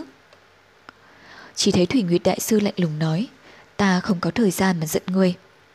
Sắc mặt Lục Tuyết Kỳ đột nhiên tái lại, đứng nép vào mọi người, không dám nói gì. Văn Mẫn hướng về phía Thủy Nguyệt Đại Sư, thanh âm pha chút cầu xin tốt lên. Sư phụ, Thủy Nguyệt Đại Sư hừ một tiếng rồi thở dài nói Được rồi, được rồi, kiếp họa còn ở trước mặt. Trận chiến lần này nếu còn giữ được tính mạng Thì đến lúc đó hãy nói. Đám đệ tử không ai dám lên tiếng cả. Tùy nghiệt Đại Sư quay người phất áo rồi nói Thôi, đi thôi, trưởng môn chân nhân còn đang trên thông thiên phong Đợi chúng ta kìa. Lời nói vừa dứt Thủy Nguyệt Đại Sư liền hóa thành một đạo bạch quang bay đi. Văn Mẫn nhìn Tuyết Kỳ rồi nhẹ nhàng nói không sao đâu, đừng nghĩ ngợi nhiều nữa, ha. Tuyết Kỳ gượng cười một cái không nói gì. Nói xong, Văn Mẫn quay sang chúng đệ tử nói, chúng ta cũng đi thôi. Lúc đó, từ tiểu trúc phong, từng luồng đạo quang vọt lên, từng đạo từng đạo, bay về phía đám mây đen dày đặc. Rõ ràng vừa mới đây thôi còn nhìn thấy vài luồng sáng rực rỡ, mà trong chớp mắt dường như đã bị những đám mây đen nuốt chừng lấy. Thanh Vân Sơn, Đại Trúc Phong. Tống Đại Nhân dẫn đầu đám đệ tử, đứng phía ngoài thủ tĩnh đường. Chỉ cần nhìn dáng vẻ đám đệ tử là có thể biết bọn họ đã đứng đợi rất lâu rồi, mà vợ chồng Điềm Bất Dịch vẫn chưa ra. Lão Lục, Đỗ Tất Thư có chút xuất ruột, khẽ nói với đống đại nhân. Đại sư huynh, sư phụ và sư nương sao đến giờ này vẫn chưa ra nhỉ? Không biết hai người làm gì ở trong. Tống đại nhân quay sang nhìn Đỗ Tất Thư một cái rồi tức giận nói. Ta làm sao mà biết được, đệ muốn biết như thế nào, sao không tự mình vào mà hỏi. Đỗ Tất Thư ngớ người, mặt thộn ra, sau đó bức tức lầm bầm. Đệ biết rồi, Huynh không lấy được vợ, cũng không cần phải chút giận lên đệ chứ. Tống đại nhân tai thính bất ngờ nghe được, không kìm được, liền giơ tay vỗ mạnh vào gáy Đỗ Tất Thư quát. Đệ vừa nói cái gì? Đỗ Tất Thư giật mình, từ trước đến giờ trừ sư phụ sư nương ra thì hắn sợ nhất là vị đại sư huynh này. Có điều, thường ngày Tống đại nhân rất ôn hòa, nhưng mấy hôm gần đây, một khi nhắc đến việc này thì không khác gì chọc vào tổ kiến lửa. Tất khiến cho Tống đại nhân giận dữ. Bên cạnh, mấy người hội hải đại trí đang cố nhịn cười, mắt liếc trộm Đỗ Tất Thư Hắn dám vẻ khổ sở, nhìn về phía mấy vị sư huynh cầu cứu. Không ngờ, ánh mắt vừa hướng về phía Hà Đại Trí, Ngô Đại Nghĩa, thì lập tức người thì ngẩng đầu lên nhìn trời, người thì quay mặt nhìn ra chỗ khác, dáng vẻ như không quan tâm đến sự đời. Đỗ Tất Thư mắt nhìn thấy mấy vị sư huynh không có chút nghĩa khí gì với vẻ bực tức, cuối cùng quay sang Tống Đại Nhân, cười xoa một cái rồi nói, Đại sư huynh cũng không cần phải sốt ruột mà, đợi qua kiếp nạn này, Đệ lập tức xuống núi tìm một bà Mai tốt nhất thiên hạ giúp huynh cầu. Còn chưa nói dứt câu, Tống đại nhân sắp mặt tím lại, giơ chân đá ra. Binh, đội Tất Thư bắn ra xa, mấy vị sư huynh đứng bên cạnh nhất thời bật cười, lắc đầu, chỉ có đội Tất Thư mặt mũi méo sạch, lùm cồm bò dậy. Tiếng cười từ bên ngoài vọng vào từ đường. Tô Như sắc mặt đang nghiêm nghị, bỗng nở một nụ cười, thở dài khẽ nói. Bất dịch, các đệ tử đang chờ chúng ta kìa. Điểm bất dịch, thân mặt trường y, sắc mặt thập phần kính cẩn, đứng trước bàn thờ tam thanh của thủ tĩnh đường, trầm mặc gật đầu. Sau đó lão chăm chú nhìn lên, rồi từ từ tiến đến bàn thờ, thắp lấy ba nén hương sau đó vái ba vái. Cắm hương xong, lão lùi lại đứng lặng yên, rồi cùng tu như vái tiếp ba vái nữa, sắc diện hiện rõ vẻ cung kính. Hai người vừa bước đi một đoạn thì điểm bất dịch đột nhiên dừng lại. tôi như quay người lại, ngạc nhiên hỏi, Huynh sao vậy, bất dịch. Điểm bất dịch cho mày. Quay người lại bước tới phía sau bàn thờ tam thanh. Tôi Như thấy lạ Sắc mặt có chút phân vân do dự Nhưng vẫn bước về phía điền bất dịch. Phía sau bàn thờ chính Còn có thêm một bàn thờ nữa Nhưng so với bàn thờ phía trước Thì nó nhỏ hơn rất nhiều Chắc mặt lại được che bằng một bức mảnh hoàng cầm. Điền bất dịch đứng trước bức tượng thần nhỏ, Nhìn một lúc rồi với tay cầm xuống một tấm linh vị, Trên khắc hàng chữ, Sư huynh, vạn kiếm nhất linh vị. Tô Như đứng bên cạnh nhìn chăm chú, Chỉ thấy điểm bất dịch dùng một tấm khăn nhẹ nhẹ lau hết bụi, bám trên linh vị. Bụi bám không dày, Chứng tỏ thường xuyên có người lau chùi. Lau sạch xong Điểm bất dịch lại cung kính, Đặt linh vị lên trên. Từ bên cạnh, thắp lấy ba nén hương, Rồi vái tiếp ba vái. Tô Như nét mặt phẳng phất yêu tư hoài niệm, Khẽ hỏi. Bất dịch, Huynh làm vậy chẳng lẽ hy vọng vạn sư huynh đến bảo hộ cho Thanh Vân sao? Điền bất dịch đáp, Vạn sư huynh tuy rằng một đời ngạo khí, Thế nhưng đối với huynh ấy, Sư môn là quan trọng nhất. Nếu biết hôm nay Thanh Vân gặp kiếp nạn này, Trên trời huynh ấy có linh thiêng, Nhất định sẽ phù hộ cho chúng ta. Điền bất dịch Mắt nhìn linh vị, từ từ nói, Chúng ta đi thôi. Hai người từ trong thủ tĩnh đường đi ra Tống đại nhân và các đệ tử khác Đều đang đợi ở phía ngoài Điềm bất dịch mắt nhìn Tống đại nhân Rồi lại nhìn Đỗ Tất Thư khẽ gật đầu. Cuối cùng lão đưa mắt nhìn ra xa về phía căn phòng của các đệ tử. Cho ánh mắt hiện lên vẻ tuyết nuối. Có thể do trận đại chiến trước mắt, kiếp họa trên đầu đã kể cận. Dạo này tâm trạng của điểm bất dịch không được tốt. Lão cũng chẳng nói nhiều, chỉ nhìn chúng đệ tử một lúc rồi bảo Đi thôi, tới thông thiên phòng Kỳ quang phóng lên, điểm bất dịch vọt lên trước. Tô Như lập tức bay theo. Các đệ tử cũng không chậm trễ, liền ngữ pháp bảo tiến tới. Từng đạo, từng đạo kỳ quang dần dần mất hút vào đám mây đen cuồn cuộn, quần cuộn trên bầu trời. Đám người tiêu giật tài lâm kinh vũ mệt đến gần chết, cuối cùng cũng đã đưa được tất cả đám dân thường chạy qua được địa phận thành Hà Dương, hướng lên phía bắc mà chạy nạn. Mới có một ngày ngắn ngủi, vậy mà tiêu giật tài, Lâm Kinh Vũ cùng đám đệ tử Thanh Vân Môn trong tiểu tụy hẳn đi. Người nào người nấy lạc hết cả giọng vì khàn cổ. Đứng trên cao, đưa mắt nhìn đám dân thường đi hết. Tiêu giật tài mới thở vào nhẹ nhõm, đoạn cất giọng ồm ồm nói với Lâm Kinh Vũ đang đứng bên cạnh. Cuối cùng cũng đã đưa qua rồi. Lâm Kinh Vũ cũng thở dài một tiếng, có vẻ như cất đi được một gánh nặng. Thế nhưng, trên mặt hai hàng lông mày nhíu lại. Hắn không được hoàn toàn nhẹ nhõm như tiêu giật tài, hình như trong lòng còn có điều gì đó vương vấn. Tiêu giật tài với người tinh tế, rất nhanh liền phát hiện Lâm Kinh Vũ, dường như có điều gì lo nghĩ bền hỏi. Lâm sư đệ, đệ sao vậy? Đệ có cảm giác điều gì à? Lâm Kinh Vũ sững người một lúc rồi lắc đầu. Sư huynh hiểu lầm, đệ chẳng có nghĩ ngợi gì cả. Chỉ vì trận chiến trước mặt nên trong lòng có chút lo nghĩ mà thôi. Tiêu giật tài gật gật đầu, vỗ vai Lâm Kinh Vũ rồi nói.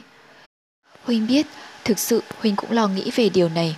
Có điều từ trước đến giờ, ta không thắng chính, trời không tuyệt lòng người. Chúng ta đều là người trong chính đạo, vì thiên hạ ba tính. Trận chiến này chỉ cần toàn lực chiến đấu, không cần phải lo nghĩ nhiều. Lâm Kinh Vũ cười gật đầu, sư huynh nói phải. Tiêu giật tài cười nói, tốt rồi, ta qua bên này xem xét, đệ cũng nghỉ ngơi đi. Nói xong, liền bước đi, vốn muốn quay lại thành Hà Dương xem xem cần có người dân nào không, để phòng yêu thú đánh tới.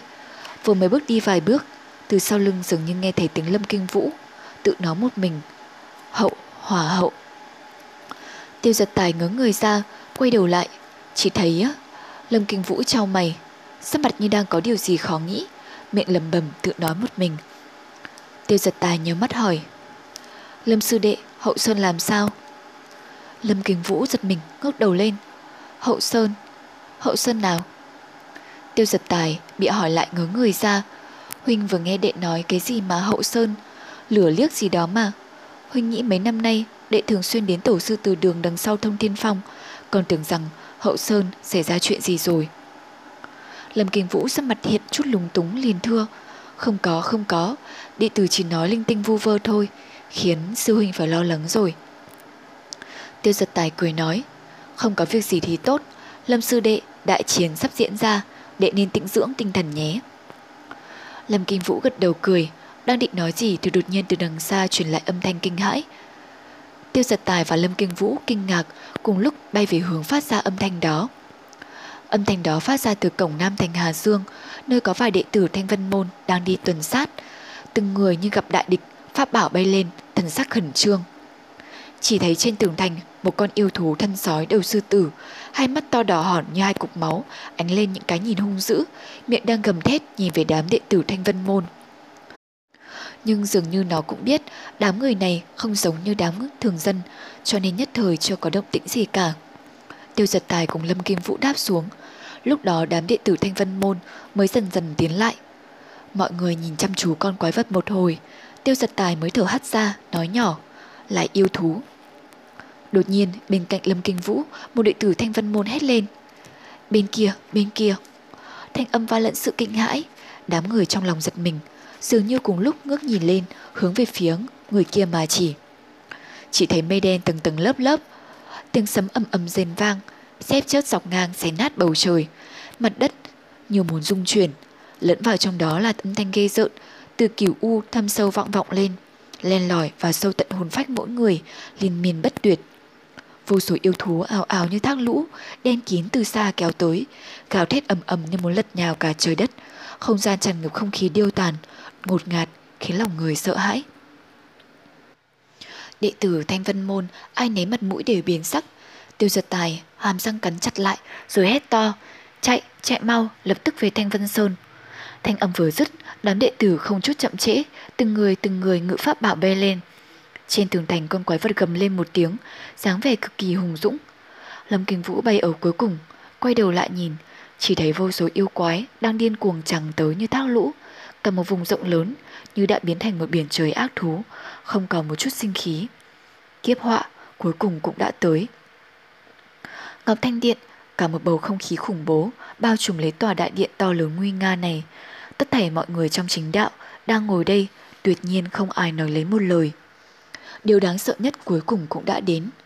Đạo huyền chân nhân từ từ đứng dậy, nét mặt đầy vẻ nghiêm trọng, nói Các vị, vận số thiên hạ bá tính đã được quyết định vào thời khắc này. Hiện giờ, yêu thú đã chiếm được Hà Dương Thành, không lâu nữa cũng sẽ tấn công lên Thanh Vân Sơn. Lúc này tại hạ cũng không có lời gì để nói, kính mời các vị về nghỉ ngơi, chờ ngày quyết chiến với quái vật.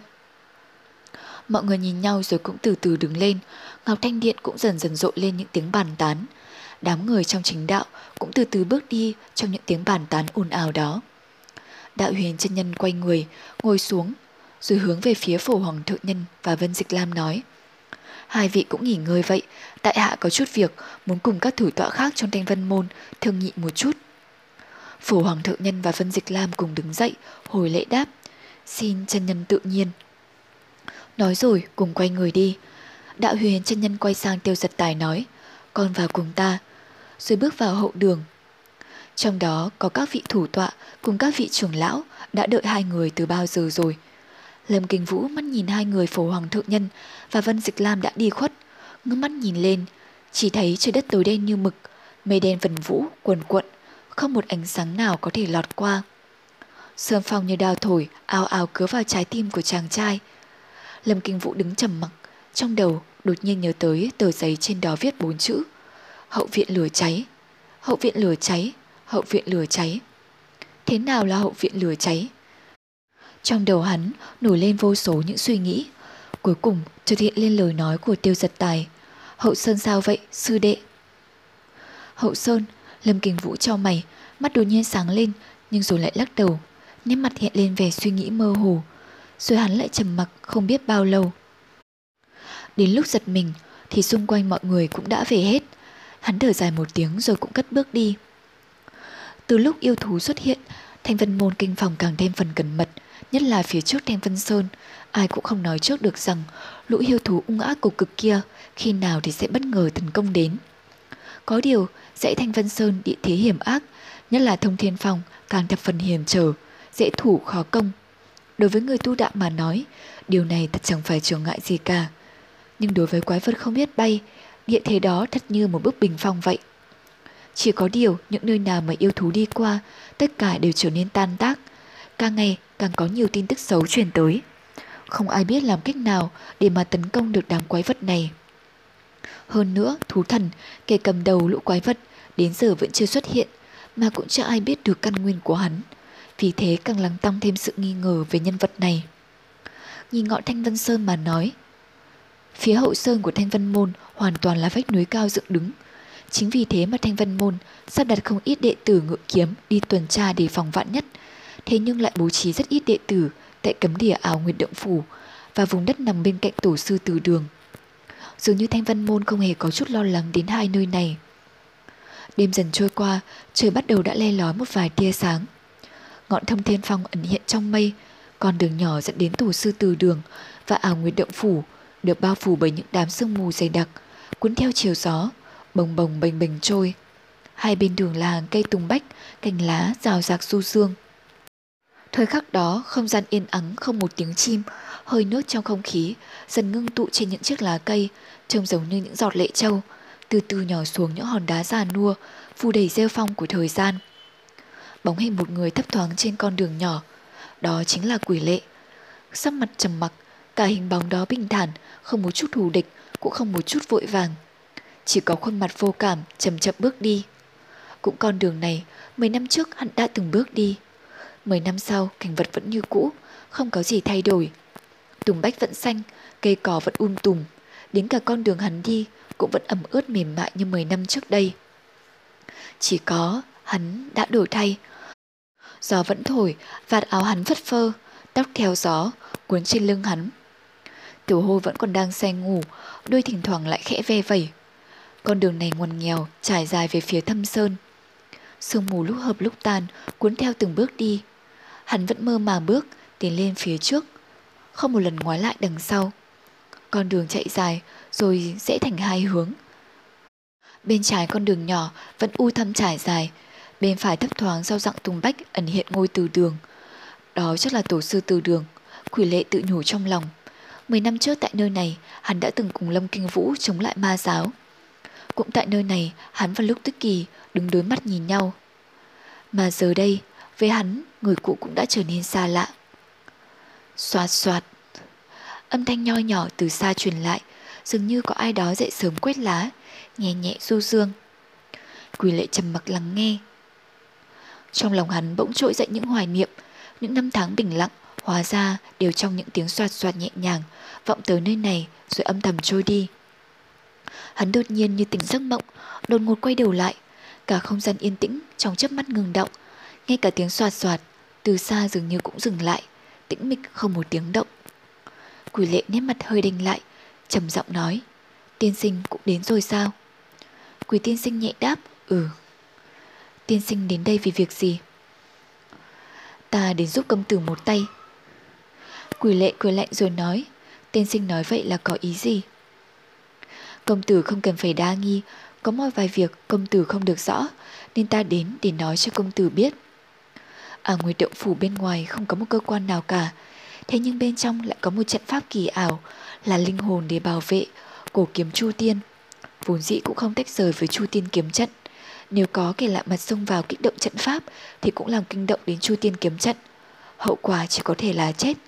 Còn nếu công tử dám đương đầu với trận pháp đó, ta cũng chẳng có lời gì để nói cả. Quỷ lệ nét mặt đanh lại mà từ xa trong đám sương mù dường như có những âm thanh chấn động nhẹ nhẹ truyền tới. Quỷ tiên sinh nhìn quỷ lệ một cái rồi nói Vốn dĩ người trong ma giáo chúng ta muốn tiến vào ở nguyệt động phủ thực sự ngàn khó vạn khó. Có điều công tử lại là ngoại lệ. Nhìn khắp thiên hạ, trừ trưởng môn thanh văn môn thì chỉ có công tử mới có thể vào được. Quỷ lệ trầm mặc lạnh lùng nói, tiên sinh nói vậy là sao?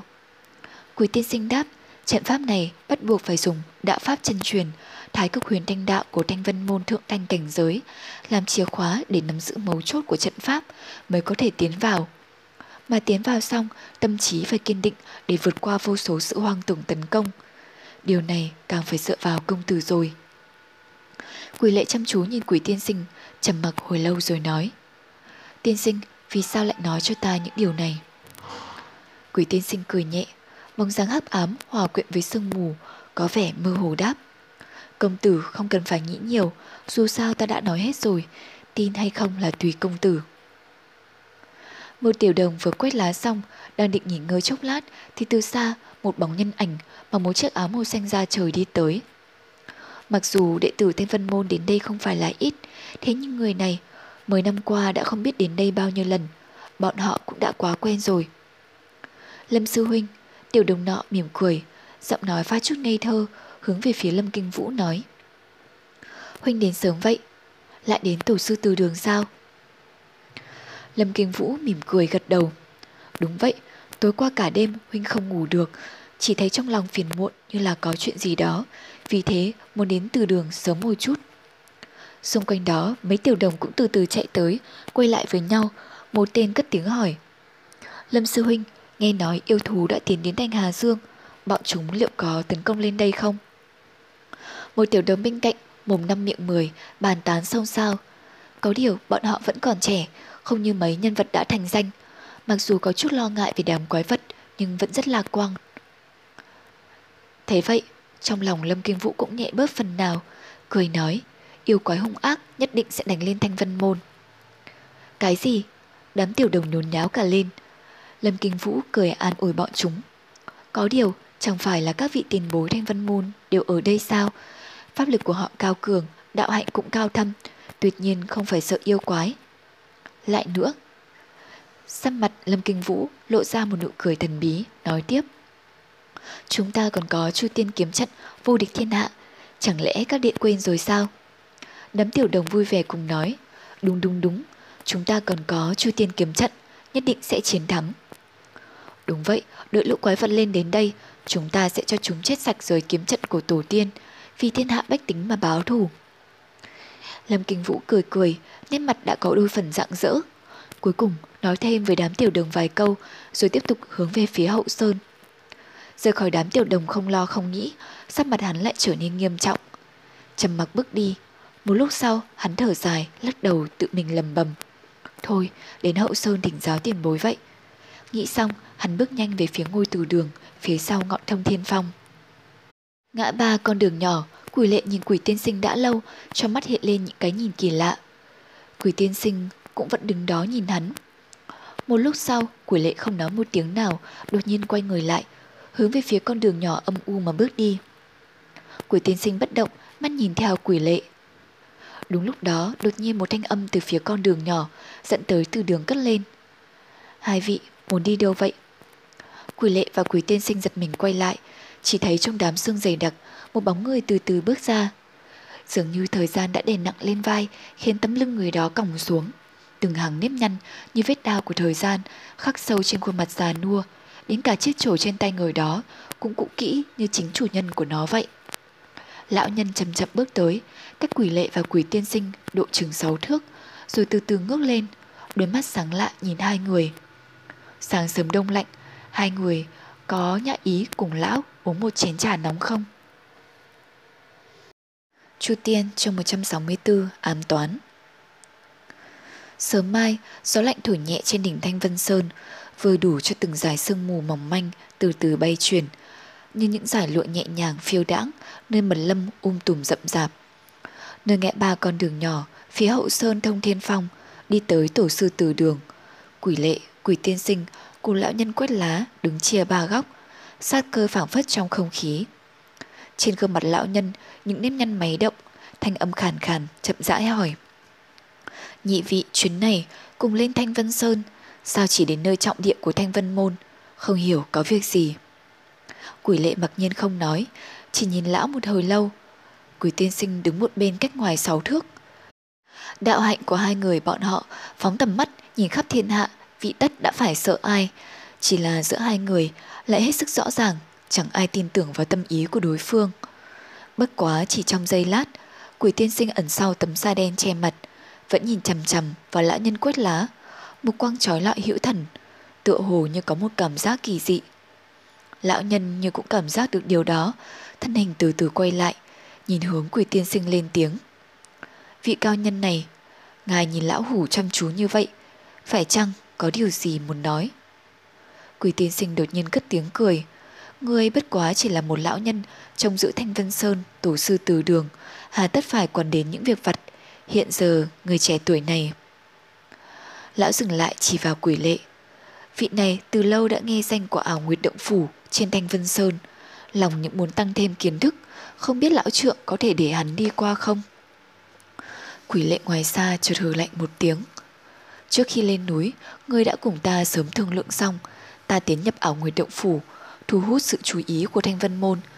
Ngươi thừa cơ hội đó tiềm nhập vào Thanh Vân Sơn tổ sư từ đường, phá hủy toàn bộ linh vị của Thanh Vân Môn liệt đại tổ sư, giúp cho Thanh Vân Môn được xem một màn hấp dẫn. Giờ đã đến đây rồi, người sao vẫn còn không đi? Quỷ tiên sinh hơi thở không thông, nhìn lại hướng quỷ lệ. Chỉ thấy quỷ lệ thần sắc nghiêm trang, trên mặt lộ rõ nét nghiêm khắc. Nếu nói rằng không có chuyện này thì thật khó mà làm cho hắn tin được. Quỷ tiên sinh nhìn hắn trong giây lát, thoáng cười khổ một tiếng, khẽ cúi đầu. Lão nhân hết nhìn quỷ lệ, lại nhìn quỷ tiên sinh, sắc mặt từ từ lạnh lẽo, ánh mắt cũng dần trở nên sắc bén, từ từ nói. Bất kể đến đây làm gì, nhị vị đối với Thanh vân Môn đều chẳng có ý tốt. Nơi đây chính là trọng địa của Thanh vân Môn. Lão Hủ đã coi giữ nhiều năm. Nhị vị muốn hoành hành ngang ngược, trước tiên phải bước qua xác lão phù đã. Lão nhân hử hững phá thoại, đối mặt với hai nhân vật thần bí, thân hình từ từ vươn thẳng lên. Buổi sớm mai trong lành ở mật lâm hậu sơn, xa xa truyền lại tiếng chim hót ríu rít, bỗng nhiên ngừng bật, chỉ còn sương mù vẫn bay phiêu đãng, vương vấn xung quanh cửa từ đường. Thời gian 10 năm của đời người hình như đã lặng lẽ trôi qua trong sự tĩnh mịch này, biến thành những nếp nhăn nơi khóe mắt. Quỷ tiên sinh đột nhiên hỏi, vì sao cánh tay trái của người vẫn còn nguyên vẹn? Quỷ lệ cùng lão nhân đồng thời thất kinh, ngay cả quỷ lệ cũng không hiểu tại sao quỷ tiên sinh đột nhiên mạo xuất câu hỏi này. Nhưng rõ ràng lão nhân thân hình chấn động, đôi mắt nhìn quỷ tiên sinh chăm chú không rời. Trong buổi sớm mai yên tĩnh, giữa làn sương mù, lão nhân ngưng thần nhìn hồi lâu, thốt nhiên thở dài một hơi, nét kinh ngạc trên gương mặt dần dần tiêu tán. Từ từ hỏi, là ngươi. Quỷ tiên sinh cười đáp, chính ta. Lão ngừng lại một chút, mục quang dừng lại nơi gương mặt lão nhân, tựa như đang cân nhắc điều gì. Tiếp đó cất tiếng, trong thanh âm hốt nhiên có mấy phần cảm khái. Nói đến năm đó, ngươi bản lĩnh lợi hại biết nhường nào. Xem hình dáng ngươi bây giờ, có ai có nhận ra ngươi chính là người năm xưa danh chấn thiên hạ, vạn kiếm nhất của Thanh Vân Môn. Ba tiếng vạn kiếm nhất lọt vào tai lão nhân. Đột nhiên, thân hình lão run rẩy. Ba chữ này như ba lưỡi dao bén nhọn, từng lưỡi từng lưỡi đâm thẳng vào tim lão. Cuối cùng, trên gương mặt hằn sâu vết tuế nguyệt, lúc này chợt hiện lên thần sắc kích động, đã lâu rồi chưa thấy. Vạn kiếm nhất, hà hà, vạn kiếm nhất. Lão nhân trầm giọng đọc cái tên này, trên gương mặt thần tình lại xen lẫn nỗi thống khổ. Quỷ lệ ở bên cạnh nhíu mày, cái tên vạn kiếm nhất nhiều năm trước khi hắn còn là môn hạ đệ tử của Thanh Vân Môn đã từng nghe qua. Chỉ là tuyệt nhiên không nghĩ rằng một nhân vật kinh thiên động địa trong truyền thuyết nhiều năm trước vẫn còn sống tại nhân gian. Càng không ngờ rằng đương kim thủ tọa trưởng lão Thanh Vân Môn phân tranh không ngừng. Thương Tùng đạo nhân phản bội Thanh Vân Môn cũng vì nhân vật tuyệt thế này. Không ngờ nay đã đổi thay thành một lão đầu tầm thường chẳng thể nhìn ra. Là gió lạnh thổi qua lay động vạt áo của ba người – Nơi đây sương mù ngập núi như mơ như thực, chuyện cũ phảng phất vọng về. Người khi xưa từng là vạn kiếm nhất ngạo thế, giờ đã trở thành một lão nhân, gương mặt đầy những nếp nhăn, lại chậm chậm ngẩng đầu lên. Soạt, một tiếng động khẽ vang lên từ nơi tay vạn kiếm nhất, quỷ lệ cùng quỷ tiên sinh đồng thời nhìn về phía đó. Chỉ thấy những hạt phấn nhỏ li ti màu cho đang xào rạc rơi xuống. Cái cán chổi trong tay vạn kiếm nhất đang bị vò xé, Chính vì tâm tình của lão đang kích động nên cái cán chổi bị đại lực ép thành vụn thành phấn, rơi rụng khắp nơi trên nền đất. Lan gió núi thổi đến, thổi bay từng hạt phấn nhỏ dưới đất. Vạn kiếm nhất ngưng trọng nhìn vật mà dây lát trước còn ở tay mình, lúc đó đã mất tiêu chẳng còn dấu vết. Sau đó lão ngẩng đầu chăm chú nhìn quỷ tiên sinh, thốt lên từng tiếng một. Năm đó nếu không phải là ngươi, ta đã trở thành kẻ tàn phế. Ngươi đối với ta có ân, ta vẫn luôn ghi nhớ trong lòng. Quỷ tiên sinh nhạt giọng đáp Người cùng ta mới gặp mặt lần đầu Đã coi nhau như bạn cũ Hồi đó tại phía tây bắc vùng man hoang Còn có phổ trí hòa thượng Quỷ lệ cứ đứng yên lặng một bên Đột nhiên thân hình chấn động Ánh mắt rực sáng Quỷ tiên sinh và vạn kiếm nhất lúc đó Chẳng hề chú ý đến thất tình biến hóa của quỷ lệ ở bên cạnh Tiếp tục nói Bọn ta ba người tuy không cùng môn phái Cuối cùng cũng có một đoạn kết giao Hiện nay phủ trí đã qua đời nhiều năm người từ lâu cũng chẳng còn tin tức. Không ngờ hôm nay vẫn còn có thể gặp mặt, cũng chẳng uổng công ta đến Thanh Vân Sơn. Lời nói thốt ra để cảm khái, nhưng không hề thở dài. Vạn kiếm nhất sang mặt vốn căng thẳng, lúc này cũng đã từ từ dịu xuống, thở dài đáp. Không sai, ta vốn chẳng có thể tài kiến cố nhân. Đứng lại. Lão nói được nửa câu, thanh âm đột nhiên trở nên cấp bách, đoạn hét lớn một tiếng. Chính vì quỷ lệ đứng bên cạnh lặng lẽ chuyển thân, chẳng cần nghe chuyện cũ, quan hệ của hai người, nhắm hướng ảo nguyệt động phủ đi tới. Vạn kiếm nhất hừ lạnh một tiếng, thân hình không động, chỉ nhấc tay lên, bàn tay vốn dĩ như thân cây khô héo, đã kinh qua trăm ngàn sự biến, phát chảo, đưa qua sau vai chộp tới. Quỷ lệ đình bước, không hề quay đầu, cổ tay rung lên, ngón tay chớp động, vẽ cho không trung một hình đồ án. Trong giây lát, ánh sáng trói lọi, chính là thái cực đồ, thanh quang rực rỡ, Trào thủ của vạn kiếm nhất bị thanh quang chặn đứng, trong nháy mắt bị phản lực chấn đẩy ngược lại. Nhưng chỉ trong giây lát, thân hình già nua của vạn kiếm nhất đã đứng chắn trước người quỷ lệ. Chỉ thấy gương mặt lão tỏ vẻ hết sức kinh ngạc, hỏi. Thái cực huyền thanh đạo, rốt cuộc người thực sự là ai? Thanh âm quỷ tiên sinh từ phía sau người lão âm u truyền lại. Hắn chính là đương kim ma giáo, phó tông chủ quỷ vương tông. Quỷ lệ nhíu mày nhưng không hề thốt lên một tiếng, Vạn kiếm nhất dò xét ánh mắt hắn, hơi gật đầu nói. Ngươi nguyên là người 10 năm trước bị thanh vân môn trục xuất khỏi môn hộ, đầu nhập ma giáo, chính thị trương tiểu phàm. Quỷ lệ sắc mặt lạnh lẽo như xương, lạnh lùng nói, tránh ra. Vạn kiếm nhất chẳng hề có ý nhường bước, sau một khắc xem xét toàn thân quỷ lệ, đột nhiên cất tiếng than thở. Yến sư đệ có thể đào tạo được một đệ tử kiệt xuất như thế này, quả là không thể không ngừng đầu lên được. Sắc mặt quỷ lệ hơi thay đổi, tiếp đó hừ lạnh một tiếng. Thần tình trên gương mặt xuất hiện mấy phần kiêu ngạo. Coi trước mặt như không hề có vị vạn kiếm nhất, đình đình độ danh một thời, nhấc chân đi thẳng. Vạn kiếm nhất đứng thẳng người, khoanh tay trước ngực, tuyệt không có ý thoái lui. Mắt nhìn hai người càng lúc càng gần, vạn kiếm nhất chợt nhíu mày, thân hình cất lên khỏi mặt đất, gần như cùng lúc đó, chân đạp xuống đất, phát ra âm thanh trầm đục. Trong nháy mắt, mặt đất nứt ra một đường, sắc xanh đen âm lạnh của phệ hồn chớp sáng rực rỡ, nhắm chân vạn kiếm nhất công thẳng tới. Vạn kiếm nhất đang lơ lửng giữa từng không, thân hình trao qua, đột nhiên hét lớn một tiếng, chấn động tả hữu. Ở giữa trời, tay không xuất quyền, nhắm hướng phệ hồn, chụp lấy. Phệ huyết châu đính ở đỉnh đầu phệ hồn, trong giây lát sắc hồng đại thịnh, những sợi tơ máu mờ mờ ánh hồng đều sáng lên, xen lẫn trong hắc quang, không hề chậm trễ công thẳng tới. Hắc khí quay cuồng, sắc hồng âm u chớp động, trong nháy mắt xung quanh tựa hồ chìm trong u ám. Nhưng vạn kiếm nhất vẫn ngang nhiên sông sáo, tất cả các hơi lệ khí âm u với lão tựa hồ không có tác dụng. Quỷ lệ sắc mặt chợt biến, đạo hạnh như người này, có thể nói hắn mới thấy lần đầu. Mắt thấy vạn kiếm nhất sắp chụp được hung vật của thế gian vào tay, nhưng cũng chính khoảng khắc đó, chợt trong hồng quang hắc khí, phệ huyết châu đính ngoài mặt phệ hồn. Đột nhiên, từ sâu trong hạt châu nổi lên một đồ hình quái dị, từ nhỏ biến thành lớn, từ tối biến thành sáng. Trong nháy mắt, từ trong hắc khí huyền quang thoát ra, kim quang sáng chói, chính thị Phật gian chân ngôn, chữ vạn. Một luồng kinh lực ôn hòa hùng hậu, bên trong lại pha tạp một phần quỷ dị, giao thủ với trưởng của vạn kiếm nhất phản chấn trở lại. Vạn kiếm nhất cùng quỷ lệ đồng thời lùi lại, giữa không trung pháp bảo phệ hồn bay trở về tay quỷ lệ.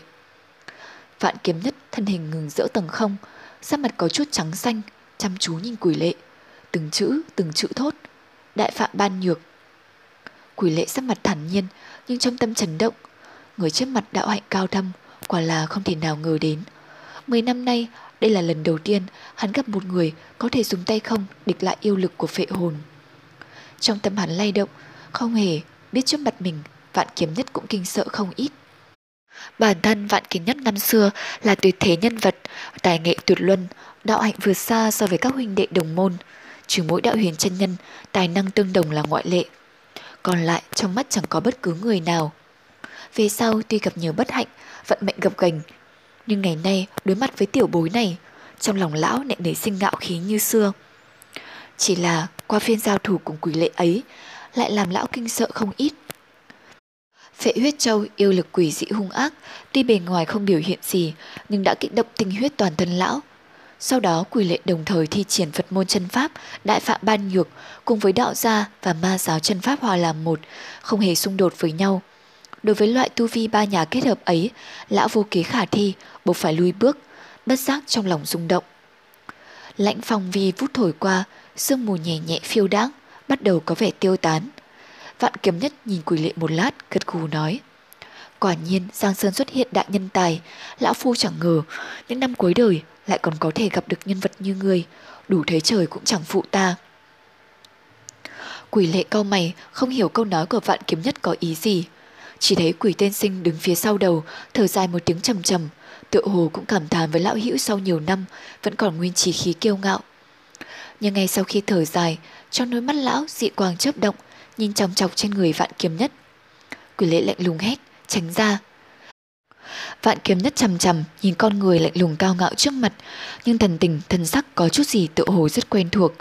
Lão đột nhiên cất tiếng cười lớn, thần tình có chút cay đắng, nhưng cảm giác này ngay sau đó bị một luồng hào khí chiếm cứ.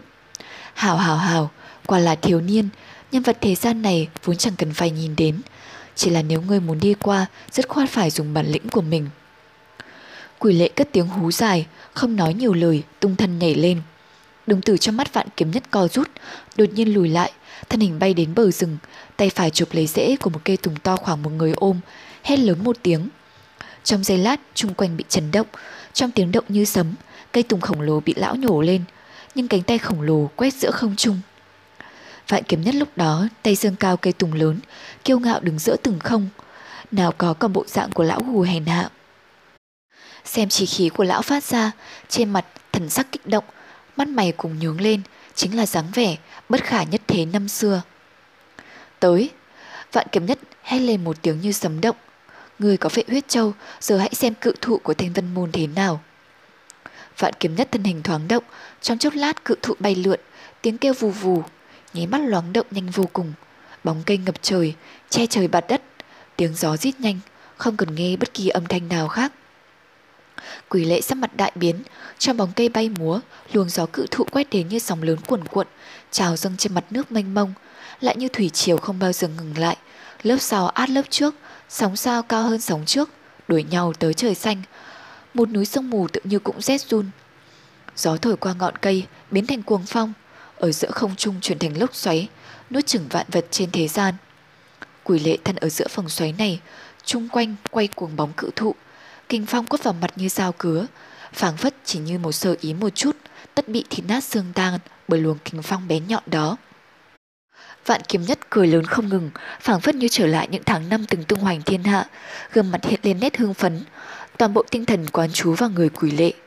Quỷ lệ ở giữa cơn gió dữ, chợt nghiến răng, nhìn thấy bóng cây phía trước như núi áp lại, lúc này không hề tránh né, hữu thủ đưa lên, phệ hồn chấp động, ánh hồng quang ảo đạm phi xuất, ở giữa ngàn vạn bóng cây nổ, bùng một tiếng, chẳng hề sai lệch, chính ngay trên thân cây. Trong giây lát, yêu lực cuồng vũ, muôn đạo hồng quang theo phệ huyết châu bay lên, quấn quanh thân cây. Nơi đó thân cây bị xé tung, mảnh vụn bay lả tả. Trong giây lát, thân cây cổ thụ bị yêu lực cắt đi, ba phần chỉ còn lại một. Nhưng sắc mặt vạn kiếm nhất không hề kinh sợ. Cơi dài một tiếng, tà thủ hoành không chặt xuống. Thân cây bị luồng kình phong vô hình quét qua, tức thì bị cắt rời như đậu hũ. Nơi đầu thân cây bị hồng mang bao kín, dường như phát ra tiếng rền rĩ, hóa thành phấn vụn, tan lạc trong gió. Nhưng nhất đẳng cao thủ vạn kiếm nhất đã vung phần còn lại của thân cây lên, như chống trời, uy võ vô cùng. Bóng cây bay chuyển đầy đất trời, gió dữ tiêu tan, kình phong ngừng lại, vạn vật trên thế gian trong nháy mắt như nín thở. Tất cả ngưng vọng nhìn thân ảnh bay lượn giữa từng không. Lão từ trên không hạ xuống, trong tiếng hét lớn, đưa thân cây lên đánh xuống một đòn sấm sét kình phong rú rít đâm vào tai. Trong vòng ba trượng trên mặt đất bỗng nổ ầm một tiếng. Trong giây lát, cát đá bay hết ra ngoài, chỉ có một mình quỷ lệ tà áo lay động. Sắc mặt trắng xanh, ngoan cường, nhìn chăm chú cự thụ từ trời cao hạ xuống. Chợt âm thanh quái dị như sấm bên tai, quỷ lệ nghiến chặt răng, đột nhiên song thủ vũ động, thái cực đồ xoay chuyển không ngừng, nhanh chóng bay lên, chặn lấy thân cây sấm sét phía trước. Hai luồng đại lực xung đột nhau giữa không trung nổ ầm một tiếng, làm vùng đất xung quanh đỉnh núi chấn động. Quỷ lệ đứng tại đó, chân đã lún vào đất. Phần đầu thân cây bị đại lực của thái cực huyền thanh đạo đè ép, toàn bộ bị xé rách. Mảnh gỗ bay tung tóe, hóa thành phấn vụn, tàn mát khắp nơi, không còn tinh tích. Đó chính là vì sau khi thân cây ngang nhiên đánh mạnh xuống, bị thanh quang chấp động trên thái cực đồ đâm nát từng phân một. Quỷ lệ sắc mặt lại tái đi một chút, tia sáng quái dị của phệ hồn mạnh thêm. Phật gia chân ngôn lại xuất hiện, bên dưới hình thái cực kim quang chấp động, đột nhiên phủ xuống một tầng. Kình phong giết lên, trong trường đấu mọi người cơ hồ không thở được, cuồng phong cực mạnh, cả hai nam nhân tại khu rừng nơi đỉnh núi giao chiến quên mình, chẳng thấy hình dáng người nào, chỉ duy nhất bóng đen chấp động ẩn hiện. Thần sắc trên gương mặt vạn kiếm nhất tràn đầy chi khí, những nếp nhăn sâu chẳng chịt lúc này biến mất chẳng còn dấu vết, phảng phất những tháng năm vẻ vang của tuổi trẻ nhiều năm trước, và lúc này đã trở lại trên thân hình lão. Đó là ánh phản chiếu những kích động, những ngạo thế thiên hạ đã trải qua. Lão ngửa mặt lên trời cất tiếng hú dài, như long gầm. Cảm thấy luồng khí phong này sộc vào mặt, tưởng như nhiệt huyết toàn thân bị thiêu đốt. Lão bật cười lớn, toàn thân đạo hạnh tập trung tại thân cây vọt tới. Toàn bộ tu hành xuất ra một lần nữa như núi lửa phun trào, ầm ầm tuôn ra. Phật gia chân ngôn chớp mắt tan biến, áp lực nặng nề từng từng lớp lớp như bài sơn hải đảo đè xuống khóe miệng quỷ lệ ứa máu. Trong sắc mặt trắng xanh đột nhiên lại nhanh chóng nổi lên màu hồng, chợt phun ra một búng máu tươi, rơi rớt trên thân phệ hồn. Từng giọt máu tươi lặng lẽ hòa tan trong đất, hơi thở bằng lãnh trong thâm tâm bắt đầu trở lại. Đôi mắt hắn đột nhiên biến thành màu huyết hồng. Vào đúng thời khắc quyết định này, bất thần kình phong rú rít đề trời ngưng lại, sát ý thần kinh quỷ sầu tiêu biến, thân ảnh uy vũ giữa tầng không như thiên thần, đột nhiên bắt đầu lắc lư từ từ vô lực một bóng đen đánh vào lưng vạn kiếm nhất nhanh chóng vô cùng. Chân pháp chứa trong người quỷ lệ đã lâu, trong nháy mắt không còn bị chế áp, lập tức tuôn ra, thanh quang kim mang cùng yêu lực của ánh hồng u ám. Luồng đại lực của ba đại chân pháp hòa làm một trong chớp mắt sông thẳng lên trời, đàn kết dày đặc công vào ngực vạn kiếm nhất. Chỉ một sát na, âm thanh kèn két như tiếng hạt châu vang dội không ngừng. Vạn kiếm nhất đứng lại giữa không trung, không hề bay đi, chỉ thấy thân hình đột nhiên mềm nhũn, bắt đầu từ ngực, da thịt toàn thân tựa hồ mất hết sức chống chọi, bắt đầu co rút héo tàn không thể vãn hồi. Quỷ lệ thôi run rẩy, qua một khắc, Hắn không tự chủ được ôm lấy thân hình của vạn kiếm nhất. Trong vòng tay, sức nặng thân thể lão cho ông biết ông già gầy còm ấy chính là vạn kiếm nhất. Trong lúc xoay chuyển, hắn nhìn thấy rõ ràng trên lưng vạn kiếm nhất in hình thủ ấn đen kịt. Quỷ lệ ôm vạn kiếm nhất đáp xuống mặt đất, hắn thở hồn hề nhìn vạn kiếm nhất, đồng thời quay đầu nhìn qua. Giữa đấm sương mù tàn mát một bóng đen đang đứng, hiển nhiên chính là quỷ tiên sinh. Quỷ lệ trong mắt bùng lên, ánh lửa yêu dị, lạnh lùng hỏi, người làm gì đó? Quỷ tiên sinh không hề để ý tới hắn, chỉ lướt nhìn vạn kiếm nhất. Lão nhân lúc này đang hấp hối, rồi lại nhìn chằm chằm, chỉ thấy vô số thần tình đan xen trong mắt. Tấm sa đen trên mặt quỷ tiên sinh hơi lay động, không biết tâm thần lão có bị kích động gì không. Chỉ thấy thanh âm lão vẫn bình đạm như cũ. Nhiều năm rồi, sao người vẫn cứ thế, luôn luôn tin tưởng bằng hữu, không một chút đề phòng. Vạn kiếm nhất hơi hé miệng, tự hồ như muốn nói gì đó, nhưng vừa há ra đã phun đầy một miệng máu tươi. Sắc mặt lão lập tức trắng xanh, phảng phất như sinh mệnh đã lẳng lặng ra đi. Sau đó lão cười khẽ, giữa máu tươi trào tuôn và hơi thở khó nhọc, lão lặng lẽ mỉm cười, quay đầu lại nhìn quỷ lệ.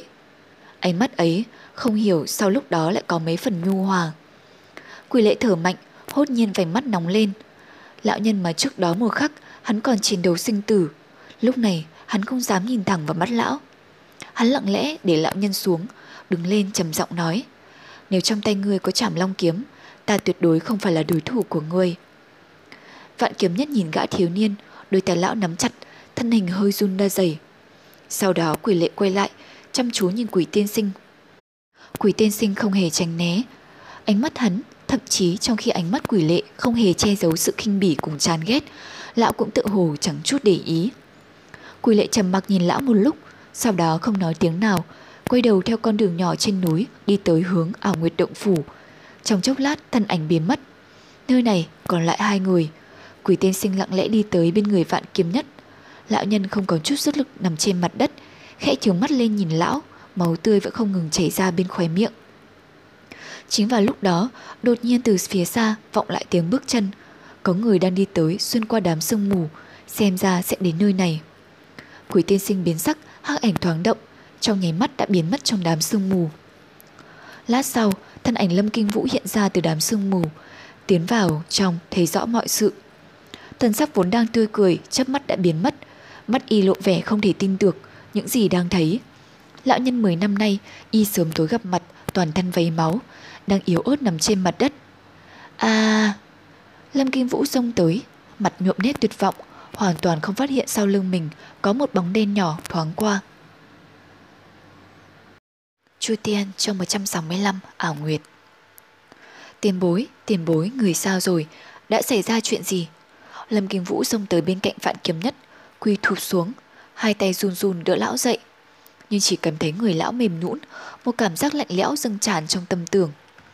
Lâm Kinh Vũ như bị rơi vào một hầm băng không đáy, dường như tất cả xương cốt trên người lão già này đã vỡ vụn, không còn một nình nào nguyên vẹn. Là ai? Là ai?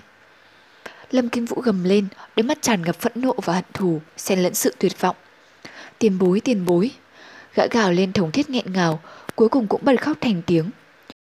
Trước giờ, gã vốn không nhớ rằng mình còn biết khóc, nhưng trước lão già toàn thân yếu ớt vô lực này, không ngờ sự tuyệt vọng dồn nén mười mấy năm nay đã ầm ập đổ về trên người hắn.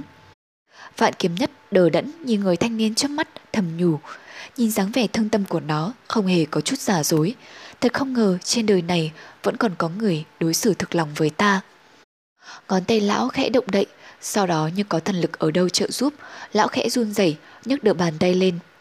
Lâm Kim Vũ giật mình mừng rỡ, nắm lấy tay lão, gấp giọng hỏi. Tiền bối, tiền bối, người hãy mau nói đi, là kẻ nào hại người đến như vậy? Con, con nhất định báo thù cho người. Ai, là ai? Sắc mặt vạn kiếm nhất càng lúc càng nhợt nhạt, ngay cả hô hấp dường như cũng khó khăn đối với lão. Nhưng không hiểu tại sao, đôi mắt lão giờ đây sáng rực lên. Lão nắm chặt lấy bàn tay Lâm Kinh Vũ, ngón tay khe khẽ động đậy. Lâm Kinh Vũ ngẩn người, cúi đầu nhìn xuống. Trong bàn tay gã, ngón tay vô lực của vạn kiếm nhất đang chấm máu, run rẩy viết lên. Cẩn thận! Đột nhiên, một bóng đen xẹt ra từ làn sương mù sau lưng Lâm Kinh Vũ. Quỷ tiên sinh hay mắt sáng rực, nhìn chằm chằm vào hắn và vạn kiếm nhất. Lâm Kinh Vũ quay lưng lại với quỷ tiên sinh, toàn bộ tinh thần đều tập trung vào ngón tay vạn kiếm nhất, không hề cảm nhận được sự xuất hiện của bóng đen. Nhưng vạn kiếm nhất thì đã nhìn thấy, ánh mắt của lão chạm phải thị tuyến của quỷ tiên sinh, bất giác khẽ run lên một cái. Khoảnh khắc ấy dường như ngưng động lại, vạn kiếm nhất đột nhiên mỉm cười, một nụ cười mang theo máu tươi. Lão nhìn quỷ tiên sinh rồi khe khẽ lắc đầu.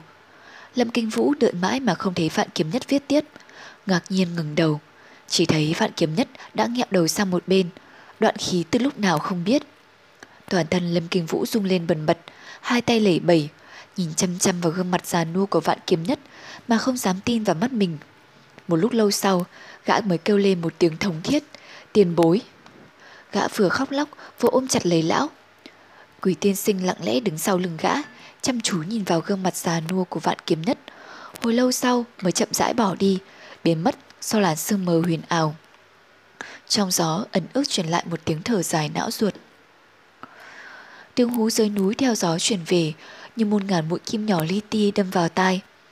Trên thanh vân sơn, người đứng nhấp nhô, các nhân sĩ chính đạo đều tập trung cả trên thông thiên phong. Đứng đầu là đạo huyền chân nhân, Vân Dịch Lam và phổ hoàng thượng nhân. Ai nấy đôi thần sắc ngưng trọng, hai hàng lông mày nhíu chặt, chăm chú dõi mắt nhìn xuống núi. Mùi tanh nồng thoang thoảng bốc lên, khiến người ta không thể liên tưởng đến vô số loài yêu thú ác độc, tàn nhẫn đang tập trung dưới chân núi. Ai cũng không thể đoán trước được kết quả của trường hạo kiếp này rốt cuộc sẽ ra sao. Trên quảng trường bên ngoài Ngọc Thanh Điện, người đứng nhấp nhô nhưng lại tĩnh lặng như tờ. Trên mặt mỗi người đều như phủ một đám mây mờ u ám.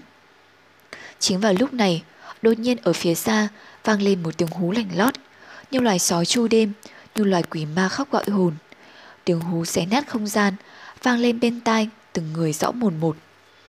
Nghe thanh âm ấy dường như phát ra từ dưới chân núi nhưng lại cao vút đến giữa từng không. Nhất thời người người đều biến sắc.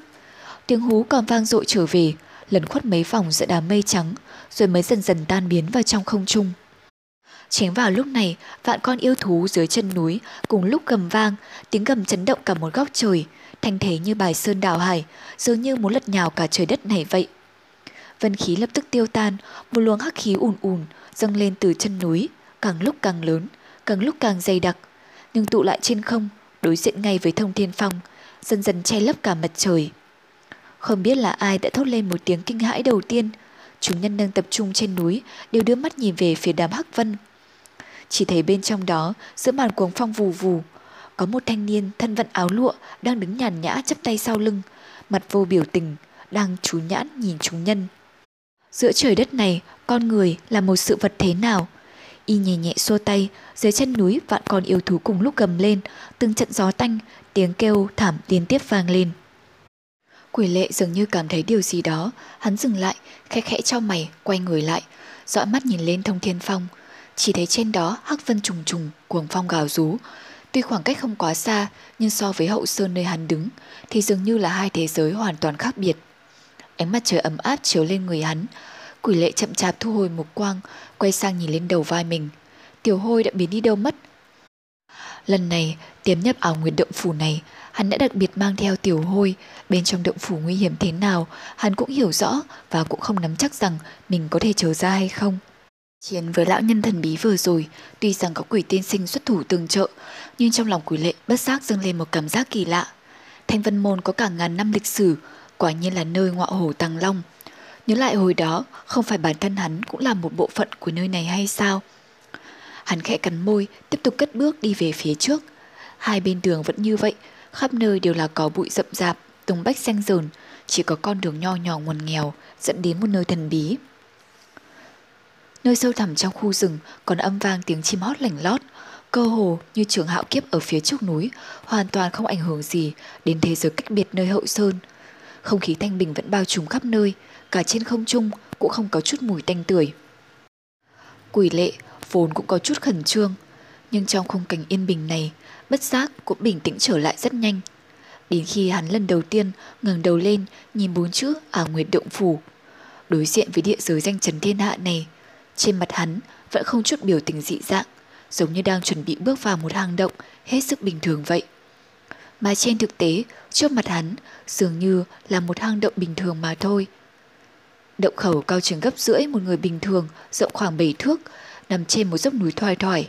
Hai bên là bụi cây rậm rạp, thậm chí còn có cây mọc lan cả vào trong động khẩu. Sơn phong thổi tới khiến cây cỏ nhẹ nhàng rung động. Phía trên động khẩu có một tảng đá lớn khắc bốn chữ ảo nguyệt động phủ. Ngoại trừ ý nghĩa của bốn chữ này, mọi vật quanh đây, bao gồm cả tự tích, đều hết sức bình thường. Có lẽ nào nơi đây chính là căn bản của thanh vân môn 2.000 năm nay chứ? Có phải cuốn vô danh cổ quyền năm xưa đã tạo nên vô số anh tài tuấn kiệt, trong đó có thanh vân tử và thanh diệp chân nhân nằm ở trong này. Còn có một thanh kiếm, danh động thiên hạ nữa. Quỷ lệ lặng lẽ nhìn bốn chữ khắc trên đá, bốn chữ đại tự trải qua ba phong bao tiếng nguyệt ấy, cũng phảng phất như nhìn lại hắn. Hắn không nói gì, chỉ lặng lẽ thở dài. Sau một hồi trầm mặc, cuối cùng hắn cũng cất bước vào trong, bước vào thế giới của ngày xưa. Không ngờ trong đó lại chỉ có một gian thạch thất tầm thường, chỉ hơi đảo mắt một lượt là có thể nhìn thấy mọi vật bài thiết trong động. Vài tảng đá trồng đống ở góc tường, rêu phong ẩm ướt phủ đầy.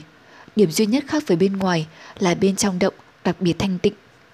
Đi vào sân động, cơ hồ tất cả đều trở nên an tịnh, giống như là một thế giới hoàn toàn tách biệt vậy. Quỷ lệ thu hồi mục quang, ánh mắt tập trung vào bức tường đá đối diện với động khẩu. Trên mặt đá phẳng lì có chạm một tấm thái cực đồ lớn. Đây chính là vật duy nhất trong động có liên quan đến thanh vân môn. Quỷ lệ hít sâu vào một hơi, bước đến phía trước thái cực đồ. Trên thái cực đồ đầy những vết sứt mẻ, có nhiều chỗ còn bị tàn phá không còn nhận ra đường nét, hiển nhiên đã có từ rất lâu đời. Quỷ lệ im lặng nhìn tấm đồ hình, trong đầu lại vang lên những lời quỷ tiên sinh nói cách đó không lâu. Một lát sau, hắn nhẹ nhẹ đặt tay lên thái cực đồ. Một luồng thanh quang nhàn nhạt, nhạt tán phát ra từ lòng bàn tay hắn. Quỷ lệ mặt không biểu tình, chỉ chăm chú nhìn vào luồng sáng trong lòng bàn tay. Cảm giác luồng chân khí thái cực huyền thanh đạo, thân thuộc cuộn trào trong kinh mạch. phảng phất như người đang chìm trong giấc ngủ, đột nhiên bừng tỉnh dậy. Không gian lặng yên của thạch thất đột nhiên bị một tiếng động khẽ phá vỡ. Giống như cả tòa động phủ đang thở dài một tiếng nao lòng vậy. Mọi thứ bắt đầu chuyển động. Sau đó tấm thái cực đồ cũng sáng rực, ánh sáng xanh kỳ ảo và bắt đầu chuyển động. Sau khi chuyển động đúng một vòng, vách đá đột nhiên vang lên một tiếng cách. Tất cả đều dừng cả lại. Quỷ lệ thu tay yên lặng đứng chờ. Sự yên tĩnh đã biến mất trong nháy mắt. Trong sơn động không ngừng vang lên những tiếng y ùng. Chính vào lúc này, trên viền của tấm thái cực đồ đột nhiên xuất hiện một vết nứt.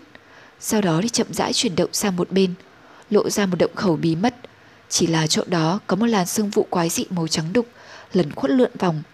Thoạt nhìn thì giống sương mù, nhưng lại cũng rất giống bụi nước, chuyển động không ngừng bên trong, mông lung bất định. Dù tìm cách nào, quỷ lệ cũng không thể nhìn xuyên qua được màn xương kỳ dị ấy. Quỷ lệ lặng lẽ nhìn màn xương. Dù sao thì quỷ tiên sinh cũng không lừa hắn. Nhưng bên trong làn sương mù này là thứ gì chứ? Hắn không do dự, thậm chí cũng không thèm nghĩ ngợi, nhấc chân bước thẳng vào trong. Làn sương mù nhanh chóng nuốt chừng lấy hắn, còn cánh cửa kia thì cũng lập tức đóng lại, vết nứt hoàn toàn biến mất. Trong mông lung, giữa bầu trời bao la, ánh lên một tia chớp, làm sáng rực cả đêm đen. Trong chớp mắt tia sáng đã hóa thành một luồng kiếm quang khổng lồ, sáng rực rỡ, lao vút xuống, khiến người ta không thể nhìn rõ. Luồng kiếm quang ấy đâm thẳng vào chỗ mềm yếu nhất của lòng người.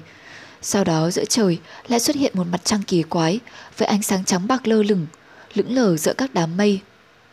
Trong sát na đó, dường như mọi thứ trong đầu quỷ lệ đều biến mất, chỉ có ánh mắt là nhìn chằm chằm về trước, cố gắng nhìn ra phía sau đạo bạch quang phảng phất như có một âm thanh u uất, như có người đang dưng dứt khóc, nhưng lập tức lại có một tiếng cười quen thuộc vang lên. Tiếp đó là một tiếng oa oa của trẻ con, rồi tiếng khóc lại bắt đầu nỉ non giả dích. Không hiểu vì sao, hắn phong bế toàn bộ hô hấp lại. Một sự khẩn trương không tên dâng trào trong lòng, tim hắn đập mạnh. Tiếng gió không ngừng vang lên bên tai, nhưng hắn không hề cảm nhận được sự tồn tại của bản thân. phảng phất như hắn đã biến thành một đôi mắt, một đôi mắt đang giáo giác tìm kiếm xung quanh. Cuối cùng hắn cũng nhìn thấy. Tòa thôn trang nhỏ bé, còn có gian thảo miếu phía sau thôn nữa. Sinh chưa vậy? Một giọng nam gấp gáp hỏi. Sinh rồi, mẫu tử bình yên là một bé trai. Âm thanh của bà đỡ mang theo sự mừng rỡ vui vẻ, cung hỉ. Ha ha ha ha. Nam nhân cất tiếng cười vang, trong tiếng cười thuần phác mang theo vẻ mừng rỡ khôn tả. Một chốc sau, nam nhân bế ra một đứa nhỏ đang khóc oa oa, bụng bẫm vô cùng. Đặt tên gì bây giờ nhỉ, cha nó?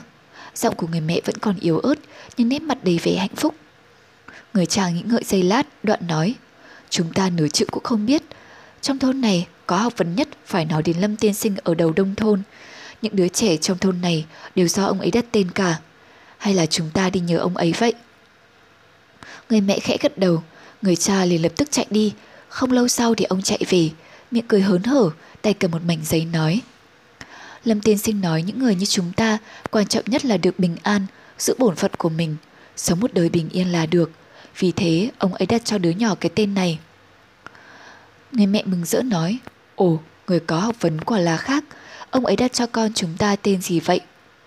Người cha chia cánh tay thô lỗ của mình, giơ mảnh giấy đến trước mặt người mẹ, rồi ôm cả hai mẹ con vào lòng, thì thầm âu yếm, dường như ba chữ ấy đối với ông vô cùng sùng kính và sùng ái vậy.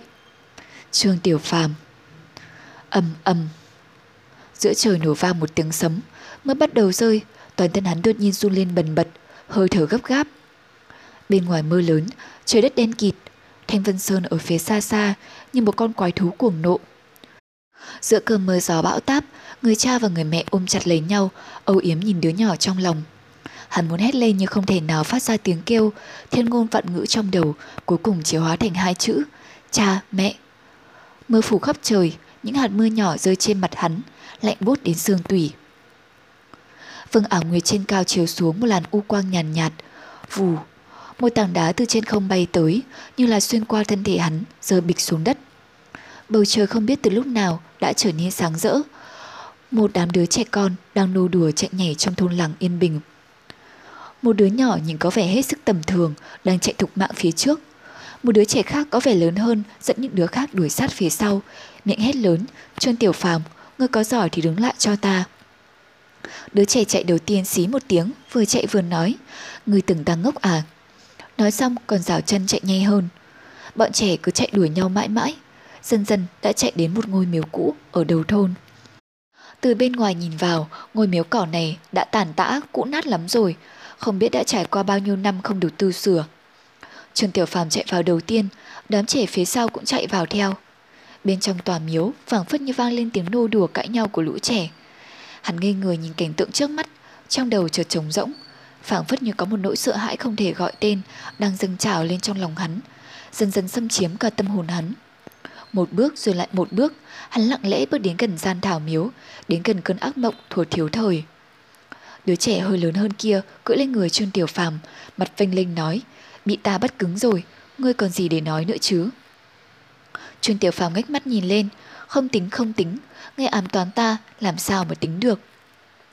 Đứa trẻ kia ngây người, ngạc nhiên nói, ta ám toán ngươi lúc nào? Trương Tiểu Phàm nói, Lâm Kinh Vũ kia, ngươi dám nói tấm ván kia không phải là do ngươi đặt ở trước đó chứ? Đứa trẻ tên Lâm Kinh Vũ kia kêu lớn, làm gì có chuyện đó? Trương Tiểu Phàm bĩu môi, ngẩng đầu cao, kiên quyết không chịu khuất phục. Lâm Kinh Vũ tức giận tràn hông, đưa tay bóp chặt cổ Trương Tiểu Phàm, tức giận nói: "Đã nói là bị ta bắt thì phải nhận thua mà, người có phúc hay không?" Trương Tiểu Phàm không thèm để ý đến câu nói đó. Lâm Kinh Vũ tức đến đỏ mặt, dụng lực bóp mạnh, cao giọng quát: "Có phúc không?" Trương Tiểu Phàm bị nó bóp chặt khí quản, hô hấp khó khăn, sắc mặt bắt đầu tím dần. Nhưng dù còn nhỏ, tính tình Trương Tiểu Phàm không ngờ cũng rất quật cường, quyết tâm không chịu cúi đầu. Lâm Kinh Vũ càng thêm tức giận, vận lực tiếp tục bắp mạnh, miệng gầm ghè nói, có phục không, có phục không, có phục không. Có phục không, có phục không, thanh âm ấy cứ vang mãi trong đầu hắn, nỗi đau ẩn giấu từ bao lâu nay bất chợt dâng trào lên trong dạ. Sau đó như đã chờ đợi từ rất lâu, lại giống như ngẫu nhiên không hề chuẩn bị, một cánh tay từ từ đưa ra, gầy guộc và đầy nếp nhăn, thật thân thiết, thật quen thuộc. Nhưng không biết từ lúc nào, trong lòng hắn đã dâng lên một nỗi phẫn hận, một niềm căm thù không thể nào kìm nén nổi. Lão hòa thượng mỉm cười, vẫn là nụ cười từ bi hòa ái đó. Trong chốc lát, thế giới của hắn hoàn toàn trống rỗng. Tất cả mọi thứ, thôn trang, đám tiểu hài tử, đột nhiên biến mất vô tung vô ảnh. Chỉ còn lại lão hòa thượng với nụ cười hiền hậu, nhìn hắn giống như một bức tranh, chưa hề bị tuyến nguyệt làm phai mờ. Toàn thân hắn run rẩy, một niềm bi phẫn khó tả trào dâng trong đầu, nhị không được, ngửa mặt lên trời hú dài. Bầu trời lúc này sao lại biến thành đen xì, có gió, có mưa, lặng lặng rơi.